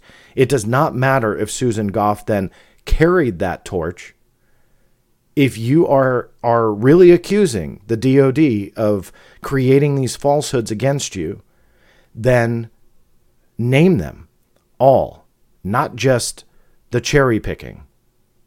And that's what's frustrating about this and seeing this. That there are good guys and gals and bad guys and gals. And this story that has played out is pitting the good versus the bad. Garry Reid, Susan Gough, Neill Tipton, bad. By the way, what did you see that Neill Tipton did that was bad? We went through the whole thing. That's another one. Hey, maybe he did do something bad because he didn't run out and endorse Elizondo. Well, on paper, Sherwood did a lot more than Tipton. Tipton was just around. So I don't get that one. But probably more to the story. Until we get those pieces of the puzzle, we just have to try and fill in the blanks the best that we can. I'm always curious to your thoughts. If you're watching here on YouTube, please look below. See the comments already, add your own. If you disagree with me, I'm glad. I don't expect all of you to agree with all of my points. Give me your feedback. Give me your reaction to some of this. If you learned something new, awesome. Put it down there. Let us know. If you're listening listening on the audio podcast version, thank you for doing that. You can uh, stream all of these types of presentations in audio podcast form if you're not aware by going to any podcast aggregator and looking for the Black Vault Radio. A lot of these presentations get dropped there, sometimes a few days after the presentation first airs on YouTube, but you can stream them there as well. If you do listen on the audio version, please, it's a big help to give a review. I shoot for five stars, but I would never tell you what to put. But please leave your comments and your review there because it is a big help. And same with YouTube. Thumbs up. Make sure you're subscribed. Subscribe to the channel and turn those not- notifications on. I'm always interested in your questions. I'm considering doing a live show, uh, not tonight because this was a, a big thing for all of you to digest, but maybe in the next week or so to take some calls, to take some of your questions and to kind of dive into stuff that maybe I missed or overlooked or maybe didn't explain clearly enough, which in a video that goes a couple hours is definitely easy to do. So uh, the comments on that, asking for that, really does serve as motivation for me. Why? This video is proof of that. I was not going to do it until I saw the overwhelming reaction to me mentioning a maybe And then you guys kind of flooded me with DMs and public posts, and here we are. So thank you for that. Thank you for your support of this channel, and I'm really looking forward to seeing your feedback. And for now, this is John Greenwald Jr. signing off, and I'll see you next time.